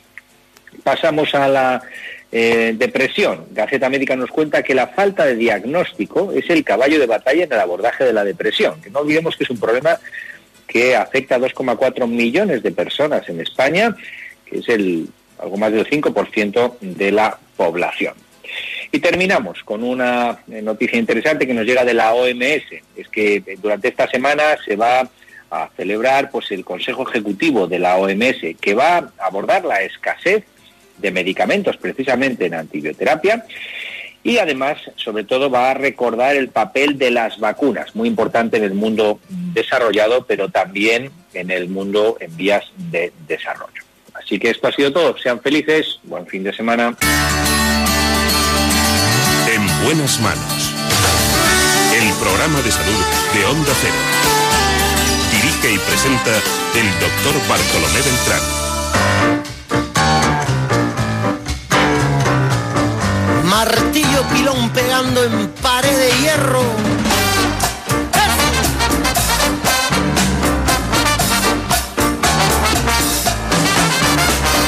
El que avisa no es traidor, le dijo la araña a la mosca. Da un paso más y estás muerta. Ya te advertí que no osarás ponerme a prueba. Reconozco que me van las que tientan al peligro. Reconozco que me van las que manejan los siglos. Fuiste tú la primera en empezar. Fuiste tú. La primera en empezar en este caso fue la hepatitis C, y luego hemos desembocado en una cirrosis hepática, y quizás con la imaginación radiofónica podemos llegar al cáncer de hígado. Fuiste tú. El doctor José Luis Calleja nos tiene que contar exactamente por qué más de 1.000 enfermos reciben anualmente un trasplante de hígado en nuestro país. La luz de prender el. Vamos a hablar en profundidad del cáncer hepático. Para eso les hemos preparado este informe a modo de conocimiento divulgativo de este proceso. Más de 700.000 personas al año en todo el mundo sufren cáncer de hígado. En España se diagnostican cerca de 6.000 casos anuales, sobre todo en personas de 60 años, siendo mucho más frecuente en hombres. Según los expertos, solo el 10% de los casos se detecta a tiempo, y es que cuando los síntomas aparecen, la enfermedad suele estar demasiado avanzada. En caso contrario, y según las características del tumor y del paciente, se puede optar por extirpar el tumor o realizar un trasplante. Este tipo de cáncer está asociado a la cirrosis, causada por factores como el consumo excesivo de alcohol o infecciones del virus de la hepatitis B o C. La incidencia de cáncer hepático es más alta en Asia y en países de África subsahariana, mientras que en el norte de Europa y el continente americano su presencia es menor, pero en general el de hígado junto al de pulmón son los órganos más frecuentemente afectados por metástasis, y se producen 600.000 fallecimientos al año. Bueno, pues efectivamente hemos querido que el doctor José Luis Calleja esté con nosotros para seguir profundizando en un elemento fundamental, porque claro, cuando hablamos de la hepatitis C, con él, que lo hemos hecho profusamente en distintas ocasiones, incluso en estos días y hoy mismo, pues claro, el final de la historia es que no queremos llegar al cáncer hepático, y cuando llegamos, él nos tiene que decir, cuando no hay soluciones clínicas y terapéuticas de todo tipo para poderlo solucionar, nos queda un asunto pendiente, y es el trasplante hepático. Esa palabra, trasplante hepático, parece que es un fracaso de la medicina para muchos pacientes, lo viven como no ha podido ser y lo ven como una última solución. Yo siempre les digo en plan de broma que les pondría una canción de Rafael de hoy, porque es un ejemplo de un paciente que todo el mundo conoce y que vive con una normalidad absoluta el trayecto de su propia biografía personal, ¿no? Entonces, doctor José Luis Calleja, bueno, hemos venido hablando de este tema, de la hepatitis C, de cuando se llega al cáncer hepático, pero realmente ¿Cuándo es, o sea, cuándo está indicado el trasplante hepático? ¿Cuándo hay que hacer un trasplante hepático? Bueno, el trasplante hepático, en el contexto sobre todo de la infección por virus T, se hace en dos momentos. El primer momento es el paciente que está descompensado, de repente tiene una cirrosis, y ya no solo es una cirrosis compensada, sino que hace algún evento, y por lo tanto eso marca que su supervivencia en un plazo corto de tiempo está claramente disminuida. Pacientes que hacen una hemorragia por varices, que hacen una encefalopatía, que desarrollan líquido en la tripa, ascitis, estos pacientes, si tienen una serie de condiciones, situación general, edad, pueden ser candidatos a trasplante hepático.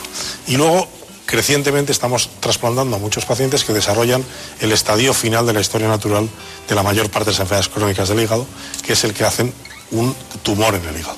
Tumor en el hígado no solo se trata con trasplante, pero el trasplante es uno de los tratamientos curativos que tiene en algunos pacientes seleccionados el cáncer de hígado.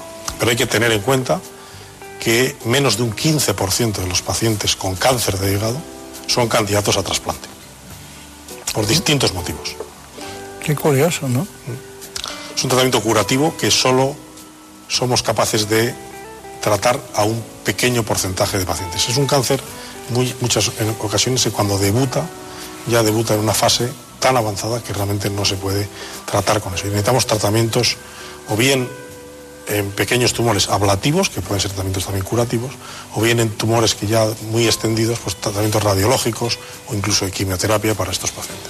Claro, cada vez que usted está trabajando con pacientes que tienen un carcinoma hepático, porque los descubre por cualquiera de los elementos diagnósticos, luego hablamos de eso, usted de repente le gustaría meter el máximo posible en el 15%. Obviamente, porque es la solución que cura los dos procesos, la cirrosis y el cáncer. Claro. O sea, es el tratamiento ideal. Claro. O sea, cuando ha fracasado todo, lo ideal sería estar en ese 15%. Bueno, ¿y qué le cuenta usted a un paciente? Las dos cosas, versión, vamos a la negativa, que está en el 85%, y versión positiva, el que está en el 15%. ¿Qué le cuenta? ¿Qué hace? ¿Cómo lo hace eso? ¿Mirándole a los ojos y contando la verdad soportable o cómo lo hacen? Bueno, este es el pan nuestro de cada día. Lógicamente uno tiene que afrontar pacientes que tienen enfermedades hepáticas. Insisto que el cáncer de hígado aparece en nuestro entorno casi siempre asociado a la cirrosis. Es decir, que ya son pacientes crónicamente enfermos, algunos de ellos muy enfermos, que en un momento de su evolución desarrollan una lesión nodular habitualmente en el hígado, que es un tumor.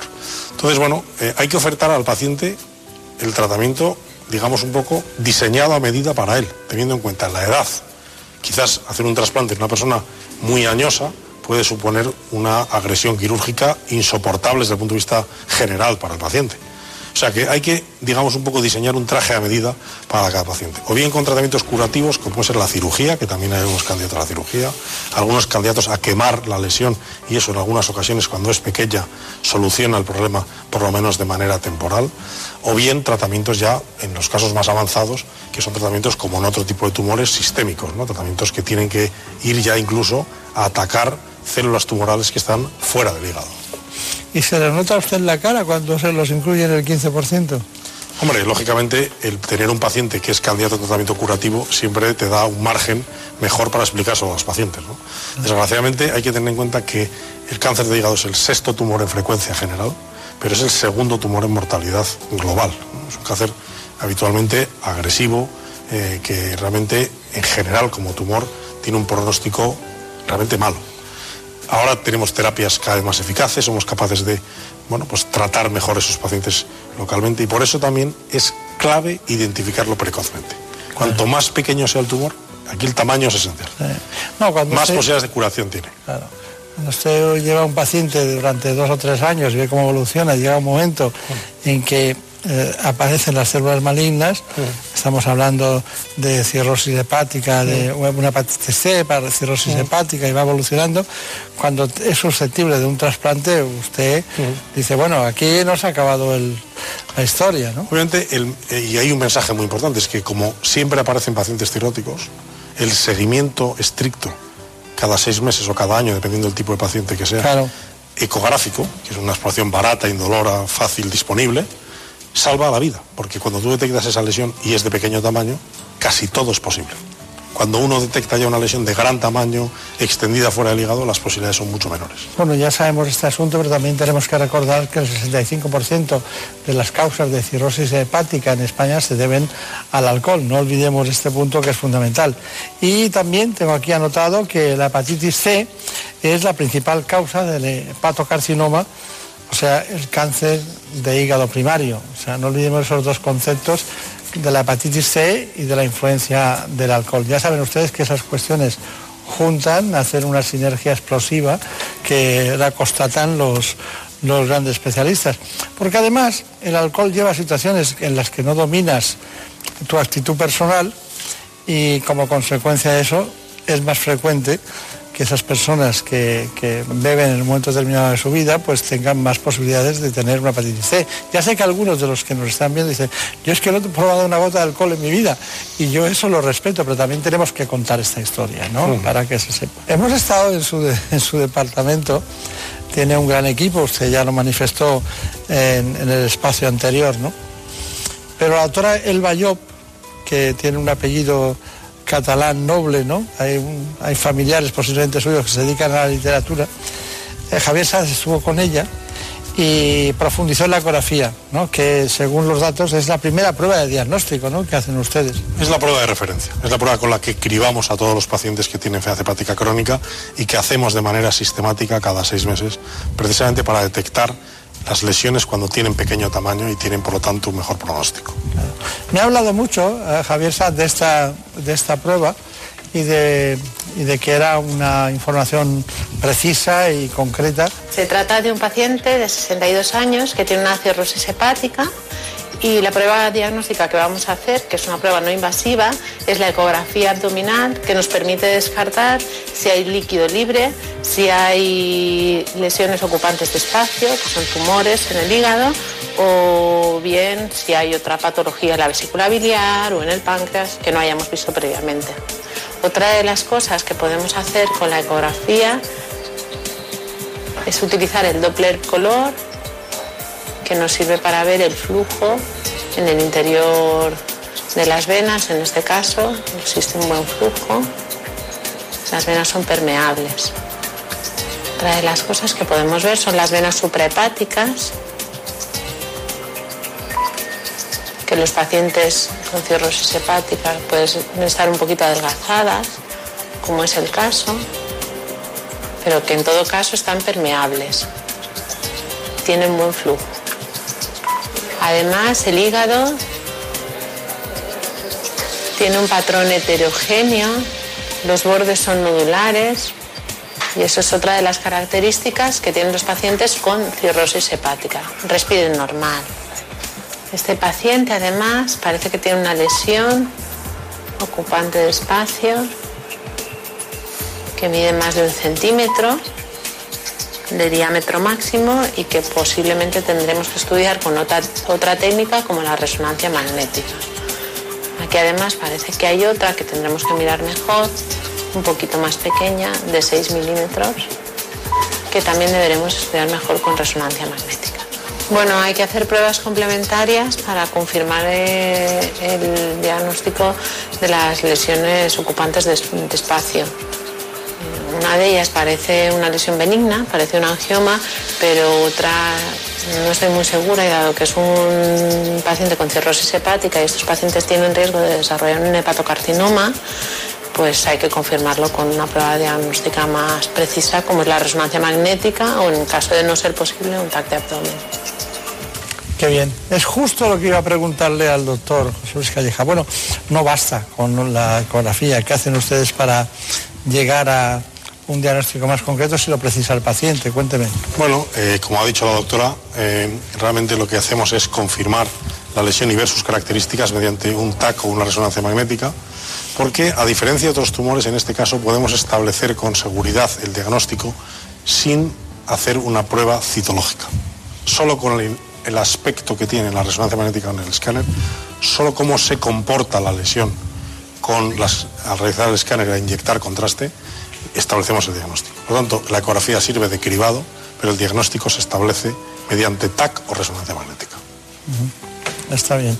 Bueno, tenemos un cáncer hepático. usted lo ha contado con la posibilidad de un trasplante o la posibilidad de que, bueno, que estamos, vamos a tratarlo como podamos en todos los sentidos, pero cuando tenemos un cáncer hepático hay la posibilidad de un trasplante.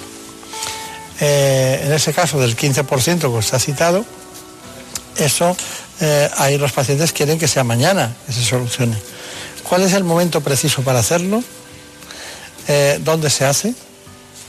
¿En qué condiciones? Y luego, bueno, no hay nada más, como decía, la salud es la primera libertad. La salud es la primera libertad. Pero la lista de espera o el camino para el trasplante, si la salud es la primera libertad, eso no lo puede alterar nadie. Tiene que todo el mundo saber que si está en la lista para operarse y para hacerse un trasplante, tiene que ser lo más ético en todos los sentidos. No hay nada más ético que lo que sigue un orden, ¿no? ¿Cómo se monta todo eso? Bueno, ahí es un sistema, en fin, bastante complejo en el que intervienen bastantes personas. Los pacientes no es exactamente una lista de espera, como se entiende, por ejemplo, para una cirugía de cataratas o de cualquier otro cosa. El tiempo es el factor clave. Aquí el tiempo es un factor, por supuesto, pero también la gravedad de la enfermedad. Es decir, se trasplanta a los pacientes según su grado de gravedad, según la necesidad que tiene el paciente.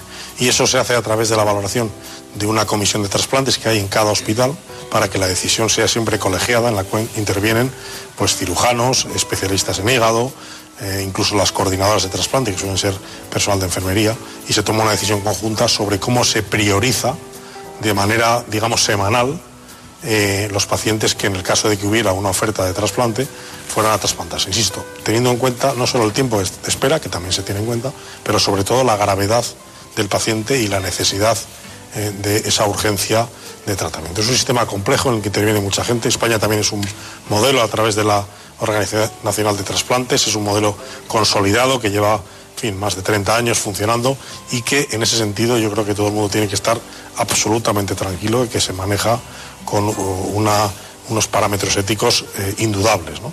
Y que además está, insisto, vigilado no solo por una persona, sino por un grupo de personas que toman la decisión solo basándose en parámetros objetivos, ¿no? Les he prometido una información sobre los pacientes, qué sienten los pacientes. Les hablé de Rafael, del cantante, porque, bueno, no sé las nuevas generaciones, pero Rafael tuvo un trasplante hepático, vive feliz, a grandes conciertos después, y entonces dice, bueno, ¿qué pasa con el trasplante hepático? Pues ese es un ejemplo, ¿no?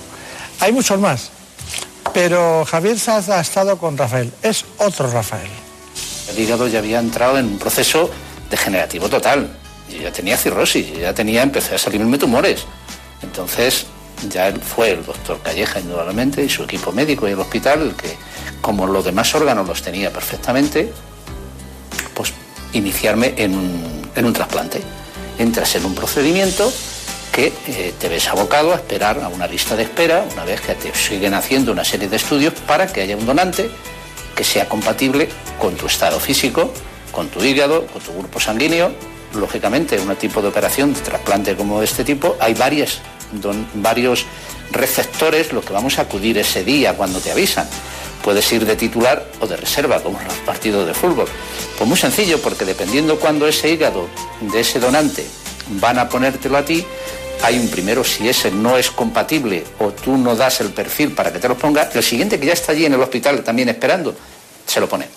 Indudablemente ganas en una calidad de vida extraordinaria, que no tenía nada que ver, porque claro, como el hígado no duele, tú no sientes, te vas acostumbrando a esas pequeñas molestias que tienes y que dices, ¿esto de qué será? Y, en fin, dudas que tienes. Pero cuando te hacen el trasplante, tu vida cambia a súper mejor. O sea, muchísima más fuerza. Yo ya estoy en edad de jubilación, no me jubilo, no quiero jubilarme. Me encuentro con una fuerza extraordinaria, sin ningún problema. Sí, indudablemente tengo que tomar una serie de medicación que son por los inmunosupresores, que evitarán que haya rechazo de mi organismo a ese hígado que me han trasplantado. Lo aconsejo en todos los casos, porque la calidad de vida es superior. ¿Cómo es la vida después del trasplante? Bueno, ya lo ha dicho Rafael, ¿no? En la mayor parte de los pacientes, lógicamente, cuando uno indica un trasplante es que la calidad de vida que tiene el paciente y su pronóstico vital está claramente acortado. el trasplante en la mayor parte de los pacientes supone un alargamiento de ese pronóstico de vida y sobre todo, como ha dicho Rafael, en la mayor parte de ellos, en un mayor o menor rapidez, una recuperación de la calidad de vida que previamente tenía. Claro. Bueno, es un programa, se puede decir, doble, ¿no? Porque hemos puesto acento siempre en la hepatitis C, pero en esta parte del espacio, o en este espacio, hemos hablado básicamente del trasplante hepático. En conjunto, podemos decir que más de 700.000 personas al año en todo el mundo sufren cáncer de hígado, ¿no? Y bueno, no todo el mundo tiene acceso a los trasplantes. En España tenemos el privilegio de poderlo hacer, ¿no? ¿Es tan complicado un trasplante hepático? Bueno, yo creo que necesita una logística importante. El acto quirúrgico sigue siendo un acto probablemente el más importante que se realiza en cirugía digestiva, pero también se ha avanzado muchísimo, en el sentido de que tenemos medicaciones que controlan el rechazo. El rechazo habitualmente ya no es un problema relevante. No. Las infecciones también son mejor curadas, también conocemos mejor cómo prevenirlas, y realmente en muchas ocasiones se convierte en un proceso quirúrgico complejo, insisto, el más complejo que pueda haber en cirugía digestiva, pero que tiene al final una salida muy positiva para estos pacientes que, insisto, se trasplantan ya cuando su supervivencia está muy, muy acortada y están en una situación clínica muy deteriorada, ¿no? Eso hay que tener en cuenta, que el paciente ya va al trasplante en una situación clínica habitualmente de un deterioro importante, ¿no? Bueno, compartimos esa... Yo lo noto, lo comparto, lo asumo y lo firmo, ¿no? Porque me da esa sensación también. Pero ¿cuáles son sus conclusiones de este momento? Trasplante hepático aquí, ahora, España, pacientes que pueden ser incluidos en lo que no se puede hacer nada, 85%, ¿qué podemos hacer? Y en aquellos que son susceptibles de esta intervención de cirugía digestiva, que se ha fijado usted que ha puesto acento en que son complicados en cirugía, porque ya no hablamos tanto del corazón, parece como si lo hubiéramos superado, ¿no? Y bueno, y no hay nada superado, porque cada caso es cada caso. Obviamente no, yo quería resaltar el mensaje de que es importante que los pacientes que tienen enfermedades crónicas del hígado, incluso aquellos que se han curado de hepatitis C, tengan un control posterior. En estos pacientes que tienen ya una fibrosis avanzada, aunque no tengan hepatitis, tienen riesgo de desarrollar cáncer y, por lo tanto, en ese sentido creo que es relevante el poder seguir un control fundamentalmente ecográfico y analítico cada 6 meses. Eso nos va a permitir descubrir los tumores en una fase más precoz, por lo tanto, poderles ofertar una mayor posibilidad de terapias curativas, sean cirugía, sean ablación, sean quemar el tumor o sea trasplantar al paciente. Ese es el mensaje que me parece clave, que ningún paciente deje de acudir a su especialista o a su médico para su chequeo bianual, para, insisto, convertir a este tumor también, que tiene tan mal pronóstico porque se diagnostica habitualmente muy tarde. Claro. Bueno, yo te daba el dato ese que me parece a modo de conclusión también interesante, de que 7 de cada 10 tienen el problema de la hepatitis C y no lo saben. Y eso es un gran colectivo susceptible de poder generar esa propia patología. Doctor José Luis Calleja, ha sido un placer. Continuamos viéndonos, porque siempre que me preguntan, pues tengo que decir, bueno, ahí tenemos muchas segundas opiniones, siempre recurro a usted para los temas básicos y fundamentales en cuestiones hepáticas y en gastroenterología, sobre todo en endoscopia. Muchas gracias. Muchas gracias, es un placer estar aquí. Igualmente. En buenas manos. El programa de salud de Onda Cero. Dirige y presenta el Dr. Bartolomé Beltrán. Por un beso tuyo, contigo me voy. No me lo pregunto, contigo me voy. Que si me fue del alma, contigo me voy. Yo me voy, yo me voy, yo me voy, yo me voy.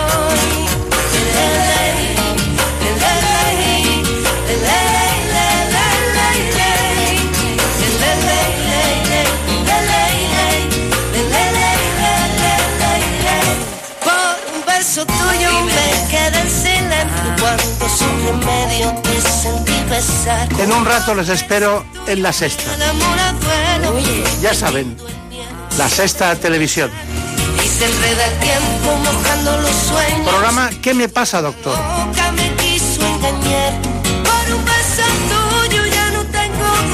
Allí les espero para hablar, como siempre, de salud con los mejores especialistas. Todo esto es posible gracias a la versatilidad radiofónica que nos da a todos nosotros siempre, cada semana, la producción de Marta López Llorente. La otra santa de Ávila.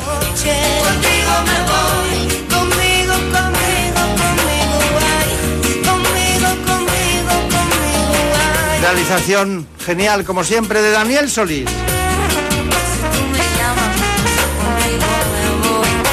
Les dejamos. Volveremos la semana que viene para hablar, como siempre, de salud. Por un beso tuyo, contigo me voy. No me lo pregunto, contigo me voy. Que se me fue del alma, contigo me voy. Yo me voy, yo me voy, yo me voy, yo me voy. Le, le, le, le, le, le, le, le, le, le, le, le, le, le, le, le, le. Por un beso tuyo me quedé en silencio cuando sin remedio te sentí besar. Por un beso tuyo el amor a duelo, perdiendo el miedo se dejó llevar y se enreda el tiempo.